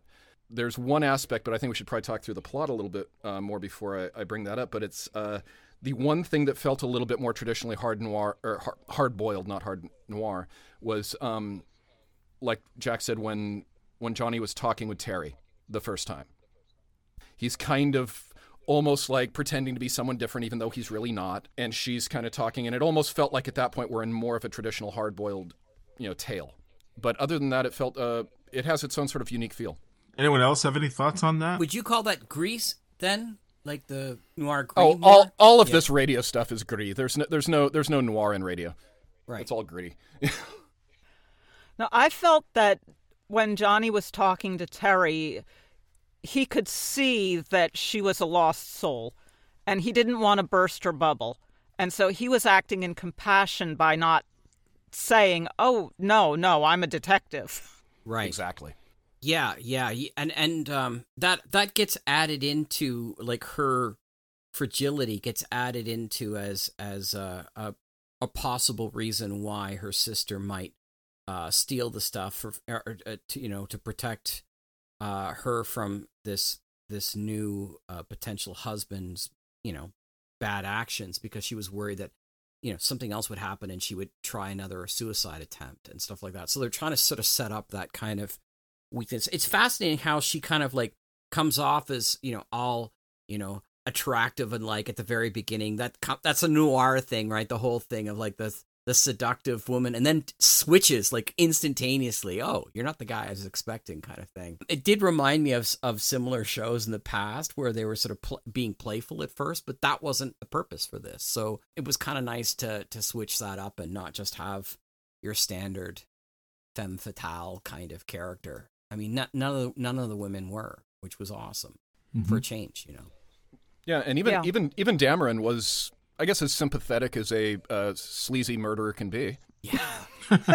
so interesting how they like the, the the the sort of back and forth between him like the the the testosterone challenges you know like yelling at each other and then they backing off like no, i don't want to That was the most civilized fist fight I've ever Yeah. experienced since probably middle school. that's right now you know what to do fine I will love call the, the, sound police. effects, though. I, I I thought the sound effects were great in that fist fight.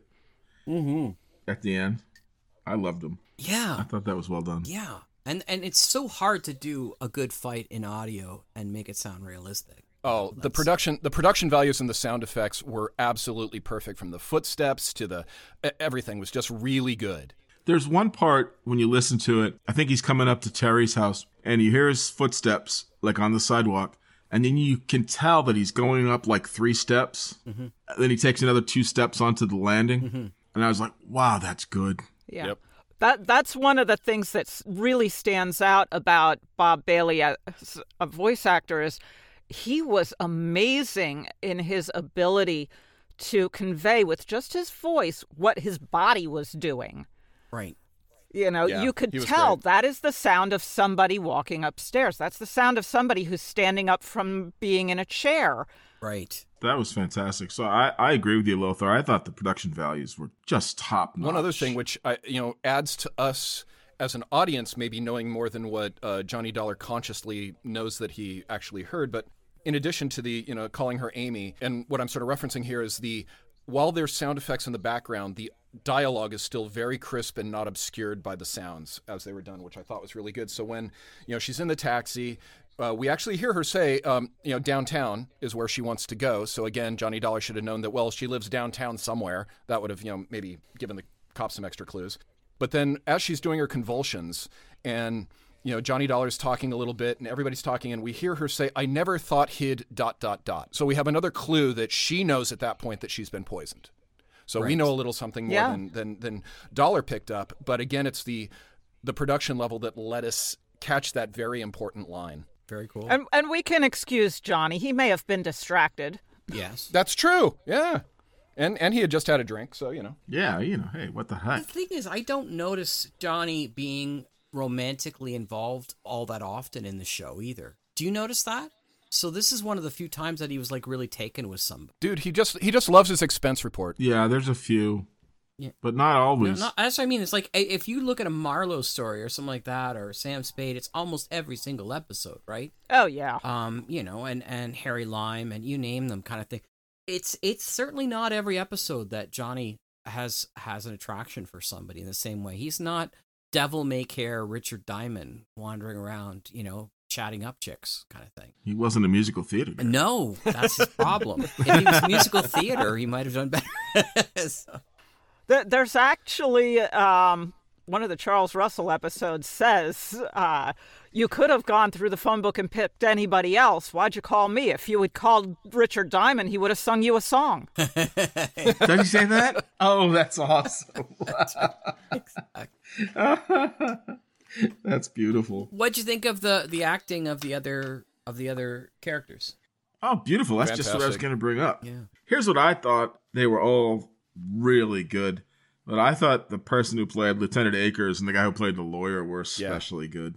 I just I just felt like they were they were they were spot on. I don't I don't know their names because it it doesn't break down their names in the in the uh, credits and I looked online and and uh, but They they ramble off the names of the they ramble off the names of the actors in the very last episode, but it's very fast that Roy Rowan does it, and we don't know which one matches up to which character. Yeah, that's right. They don't just say you know playing as you know, so I don't know. I mean, who. we have uh, Michael Ann Barrett, Jean Bates. So there you have uh, the two ladies. Don't know who Marvin Miller was. Frank Gerstle. Larry Dobkin, I think, was the sheriff. Pretty sure.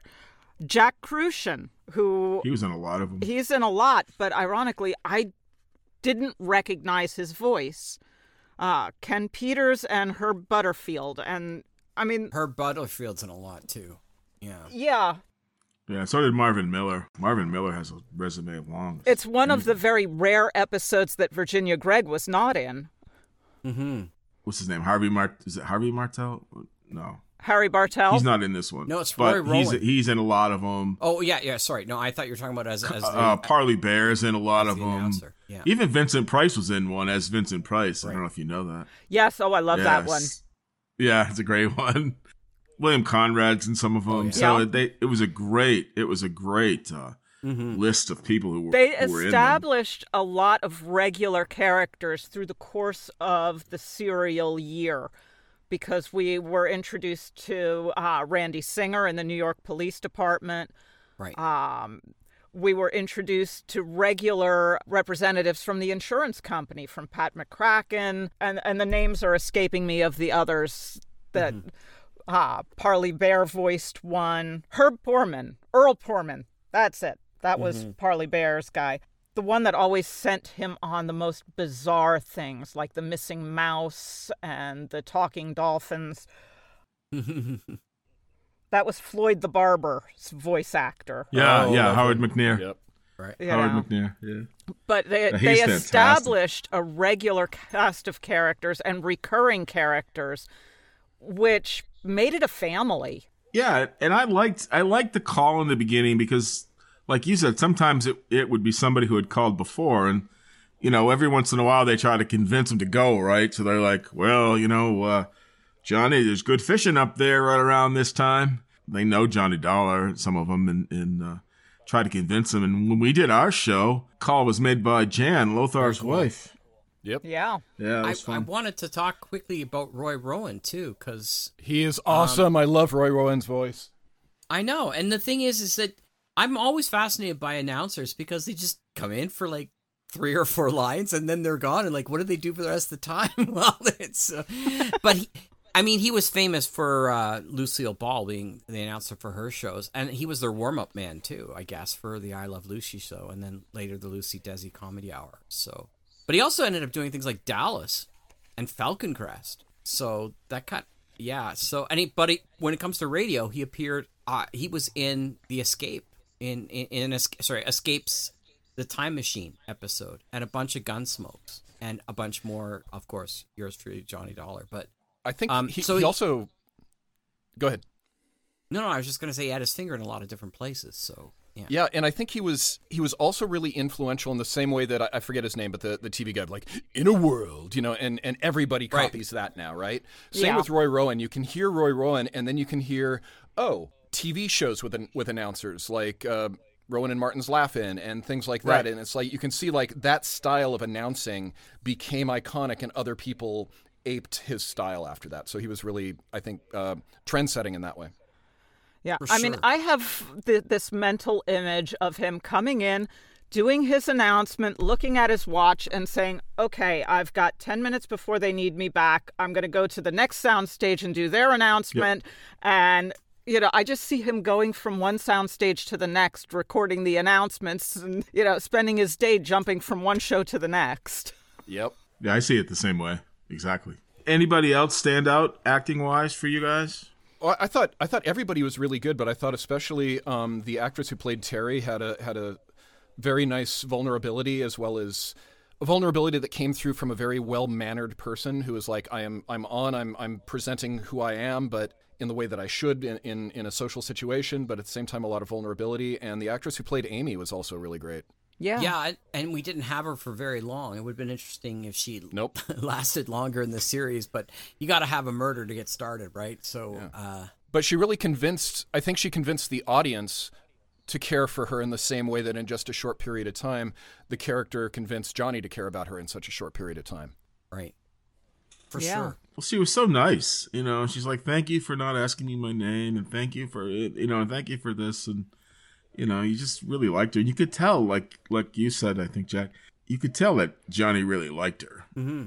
when they were sitting there, you know. And he's like, "Hey, want to have one for the road?" And she's like, "No, no, no." But he didn't pressure her either, and I think that's what No, allowed he her didn't. to open her up, right? So she was just sort of Right. like he just wanted her to sort of get her back to a neutral spot so she would feel comfortable again because she was obviously rattled by what had happened. Which says a lot Well, he about was telling her all his character, right? jokes, right? Sorry, what was that? I just said he was telling her all his jokes, and Yes. this one's one of the most respected jokes out there. I don't know what Do, that do you guys know what that joke is? No, No. it's You? it's He actually never a, tells it- the joke. It's actually a riddle um, that he was probably got changed into a joke. But ten men are sitting under an umbrella, and none of them were getting wet. Just then, a man walked up. Well, what the traditional one is like ten men standing under an umbrella, and none were getting wet. How could that happen? It wasn't raining. and then here- here- here's a related one. Okay. Here- Here's a related one. Why do people often carry umbrellas in the city? I don't know. Because umbrellas can't walk. Yonk, yonk, yonk, yonk, yonk. That was my that was my Oh, the che- that was my cheesy lightness pain. before uh, before we start I getting love into the it. darkness. Thank you very much. I will have to save those for when I find a woman who's been ra- rattled at some point. That's right. Give her, Yeah, and you're telling her jokes. and a bar. Life could you be worse. You could be That's right. listening to It's jokes like, like, you know, this. Exactly. Why do you think she had to leave so quickly? It wasn't any other reason. Get me a cab. I'm out of here. These jokes are driving me crazy. So, yeah. What else? What else did people want to talk about? Since we were talking about before we uh, bring this since we're talking about? Terry and Amy, I'd like to talk about where I think the darkness is, and I think part of it is metafictional in the sense that they ran out of time. So hey, we got to wrap this up and get ready for our next show next week. But there's something very interesting that is sort of the subtext that doesn't get brought out, which is that if one of the defining qualities of noir is the forgotten people, the people that are in the darkness, the underworld, and how there's a distinct divide between those that are living in the light, which the cops are part of that, and Johnny Dollar is the insurance guy, he gets to go home now, and all that. Mhm. Well, there's someone who's been completely forgotten by the end of the show. It's the woman who was suicidal because her husband died, who then her kid's sister who stole money to make her happy ended up getting murdered and poisoned by Teresa's new fiance who is now in jail. Well, I hope they have her on suicide watch again. Yeah. She's Yeah. you know they just completely left and it's like, "Oh yeah, yeah, Amy's the important one. We need to clear Amy's name." She's the sister that everybody loves. She's the one that everybody would murder for and everything. Teresa's lost in the woods. You know, she's back in her own little house with absolutely nobody. Did did I mishear the story listening to? I thought Paul was the one who was the embezzler, and Amy had gotten a check from her, uh, a, a loan check to pay it off so that Paul wouldn't get in trouble to protect Terry. Paul poisoned That's the Amy. way I saw- that's the Paul, way I heard it. Paul murdered Amy though. Yeah. Yes. Right. So he's But going I, to My her- understanding was that he murdered Amy because Amy found out that he cooked the books and did it so it would frame Amy for doing it. Amy didn't actually still cook think- the books. It was I think Paul that who did it. Right, And but- she saw it, right. Yes. confronted him on it, and he had to kill her to keep her quiet. Right. Yes. No, which is why right when they found that ten thousand dollar check in Amy's possession, it was like, why, if she could pay it back, why would she embezzle? Mm-hmm. Right. But that's still my point is still that basically everybody forgot about Terry. And Right. her sister was murdered by her fiance who was a horrible criminal who did things and now she's all left alone again and feels like a fool. And I would have liked one line from Akins saying, I've contacted a social worker. We're going to make sure that Terry's okay. That would have like Yeah. cut this out. But nope, everybody forgot about her. So there's the noir darkness of the episode if we need one. Right. What a sunshine way to bring in noir. yeah, she's probably gonna die. One thing that I I wanted to mention that I was interested in is like who did the music because they don't talk about that. So I I, I did a Oh, little yeah. bit of research and they set The music a bunch of people sort of wrote in and so this one guy wrote in he said that he believes Frank Skinner is the composer of the familiar yours truly Johnny Dollar radio scene uh, radio uh, series theme and based on sort of he said it's a dead ringer for his song from the wonderful Doris Day thriller Midnight Lace which came out in 1960 and then somebody down the low, uh, a little later on said I can tell you for certain that the theme source is the Capital Q production library theme number 1 dramatic. There are several versions of it therefore the Capital Q library was assimilated into a production library and they had all sorts of themes for other shows like um, uh, Terry and the Pirates, uh, the Bowery Boys, Abbott and Costello, all that kind of stuff. So I guess there were there were some places that like to just create these theme theme music for people to be able to utilize. So it's interesting. I was hoping at some point the the Capital Q production library might become public domain, so that would be neat to be able to. Oh, that would be awesome. For sure. Yeah, it it may um be in.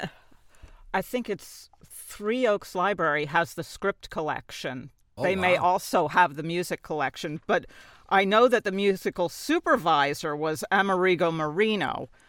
Yes, he was. Right. So he's the one who was, you know, pointing the fingers and saying this goes here and there, but I've no idea who the musicians or composers are. Right. Well, when you one thing I noticed in the end when um you talk about putting it in, because spotting the music, I thought it was spotted very well, especially in the end when Paul and and Johnny were kind of coming to a climax with each other, and right at that moment, you get these this like syncopated, you know, drum beat, like boom, boom, in the background, and I was like, oh, that's that's nicely done. For sure. Um, and it wasn't overpowering; it was just there in the background, but it added some some tension to that scene. So I thought the spotting was was really well done. a little bit Oh, of yeah. um ominous horns at times, right? I was listening in, on, on the car and like that's the ominous horns, da da da, kind of thing. So you expect those in detective shows, which is good. Yes. And there was, I think, some very nice oboe work, either that or some interesting clarinet, but there was some cool stuff. There was, and the recording was so nice and clean. you know, I, I've been listening to some space patrols that, because I'm, I'm going to do a space patrol, but boy, some of them you can't even understand. They're so bad. Right. Yeah. But this is nice and crisp and clean, high quality. A joy to listen to from that aspect as well. It's funny you say Space Patrol because I was just thinking today, what are we going to do next season? And I think we should do science fiction and fantasy. I think we should look at. Oh, I do. Oh, what oh, they I thought that's what we were gonna do. Yeah, I- that's- what they yeah. what they did back in the day, and and how it how some of it worked out, and how some of it was really off. I always love how they say Yes. robots instead of robots. It's my favorite thing whenever I hear it on like X minus one robots. Robots. robots. Well, sounds you- like sounds like a, a cigarette company. Could you pass me some robots, please? Robots. Yes. And how Dump on X disappointing. They one, had man. such high hopes for the next millennia, and here we Yes. sit. Oh yeah. Oh, we have robot vacuums. All right, so that's good. So we're going to come up on about two hours real soon. Any last thoughts on Johnny Dollar? Sharon, why don't we start with All right. you? Well, one interesting thing we talked about earlier that you couldn't go back and rewind or, or re-listen because nobody had tape recorders or VCRs and that sort of stuff. They often recycled stories. This is actually a repeat of a story that they did in 1952, the New Cambridge Matter. And they did Mm. this frequently. And there are a lot of stories that were used crossed over to other series as well. and this was one of them. Yeah. Interesting. This was the uh, the uh, the author of this had done this this show twice before in other this episode in other shows. The thing is that we talked about earlier, but the 75 minute format allowed him to really expand. Mhm. So that was that's cool. That's a great point. Thank you, Jack. How about you? Any last Yeah, thoughts? yeah. on- Well, a couple, but um, it's just when she's talking about recycling, it's reminding me how like really late uh, Shadow episodes tended to be almost like uh, recycled detective stories from other places where the Shadow barely showed up, and it was all Lamont Cranston doing detective work for the same reason. But my my big question, my big thought at the very end is, why yours truly? Why not sincerely? Because yours truly says something different and uh at least it does today right? I mean but it's it's it's often thrown off but it does mean something different. It's often used as as a more personal response too. Um and so i love that aspect because it's personal and yet it's not. You know what i mean? And it gets personal for him specifically in this story. And- and there's that aspect of the main character where he gets he gets right into it right because it, it's never just a job for him in some ways it's a matter of like this is the way things need to be straightened out so i think i I'm, I'm interested in what other people's thoughts of like why they chose the title yours truly Well, let's look at the word true from its more historic as well as still common sense of I am true to something. I am true Mhm. to you. I pledge my troth to you. He is the true detective. He's the one who's going to find the truth, not only in the factual sense, but he's also going to uphold what uh, we want our heroes to uphold. And it also scans better. Yours truly, Johnny Dollar, sounds better. That he'd have to do sincerely, Johnny Dollar, to get that same sort of cadence. so you know, Well, when it first started out with Charles Russell, it was more um, at investigating, he's fantastic, but at padding his expense account, he's a genius. And it was all his sign off was always yours mm, truly, Johnny Dollar. oh, that's great. Oh, that's beautiful. I've never listened to those. I'm gonna have to listen to. What a great now. show. Yeah, Happy to be here. Any, oh yeah, thank you for joining us, Sharon. It made it uh, extra special to have you here, and your knowledge is amazing of Johnny Dollar. And I think we had mentioned that once before, so I'm glad that uh, we were able to have you join us. Glad and I'm gonna, I'm gonna tell, I'm gonna say it right now. Oh, go ahead, Sharon. I'm sorry, I cut you I, off. I'm thrilled that you invited me. This is a blast. I get a chance to put my little absolute fangirl hat on and gush. Well, we're glad that you did. We're all about we- geeking I out here. Enjoyed having you. Yeah, you know, and so I'm just gonna say before we talk about what uh, we're gonna do next, maybe I'm just gonna say I I have to do one of those rogues galleries at some point this season before we, because I just you know the whole idea of getting knocked in the head and you know, seeing a, a, a seeing a, a, a fa- phantom, you know, of his imagine, a figment of his imagination, Little you know, with his name spelled up. backwards, right? Yes. right. E- Igor, e- Igor, or whatever his name Igor. is. And, it's rogue spelled backwards. Yeah, that's right. yeah, right. Yeah. So, uh, so we got to do. I got to do that, but I'm gonna think that Jack is up next. Is that true? That's true. Mr. Ward. It is true. So uh, what I what I threatened to do a couple a uh, couple of episodes back, I, I kind of want to do too. Is um, I want to I want I'm going to be listening to a bunch of Blake Edwards shows in the noir Nice. fashion, and so I'm as opposed to an actual show. I'm, it could be it could be a suspense show. It could be a Richard Diamond show. It could be a lineup show. But I've got five or six of them that I'm going over right now that I'm going to try and listen to and decide which one I or two I want to be able to play and talk about uh, the guy who we know as the the creator of the Pink Panther and many other stories in the Mhm. movies. How did he get his start doing noirish stuff in the radio? Wow. Awesome. That sounds good. Cool. Yeah. That sounds really good. Thanks. Yeah, and and uh, you know it's nice because I'm going to be pulling stuff from suspense too. And what I've been finding is that the things that are closer to being more noir as opposed to serial, lighthearted, hard-boiled, really come out of suspense. That's that's really the the gold mine for something a little bit darker and a little more literary. Sweet. Cool. That's exciting. So, once again, thank you, Sharon, for coming on with us. We enjoyed having you with us. My pleasure. Thank you. Oh, you're welcome. And of course, to my brothers, Jack and Lothar, thank you as Oh, always. thanks so much for bringing yours truly, Johnny Dollar, to the to the fore. I always love this show. Yeah, thank you so much, You Sharon and, welcome. and Jeff for for you know hosting this and, and bringing the show. It's been a lot of fun. Fantastic. So, thanks again. Thanks for everyone for listening. And uh, we'll see you next time right here on Sonic Echo as we continue our season of noir and hard boiled detectives. And if maybe today was a little more soft boiled, but I did have it eggs. was. Uh... oh, you did? Really? Let's talk about Jack's breakfast. All right. Sorry to interrupt. No, that was perfect. That was a, let's let's end on eggs. All right. Scrambled. All right. Thanks everybody. Good night. Adios. See you next time. Bye-bye. Bye bye. See ya.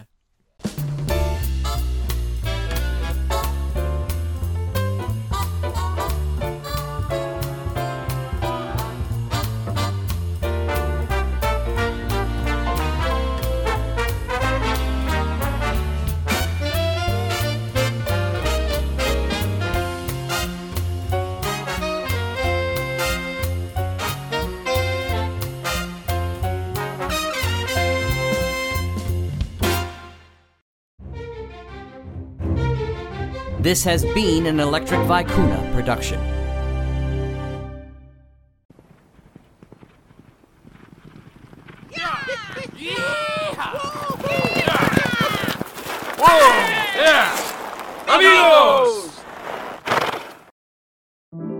Thank you for listening to Sunday Showcase on the Mutual Audio Network. We invite you to continue the amazing audio tomorrow on Mutual with the Monday Matinee, our weekly series of dramatic, theatrical, classic, eclectic, and live radio dramas. You can subscribe to the full Mutual Audio Network feed every day for the world's largest curated collection of audio drama, or find the Monday Matinee feed in your favorite podcast players. See you tomorrow at the matinee, and thanks so much for listening.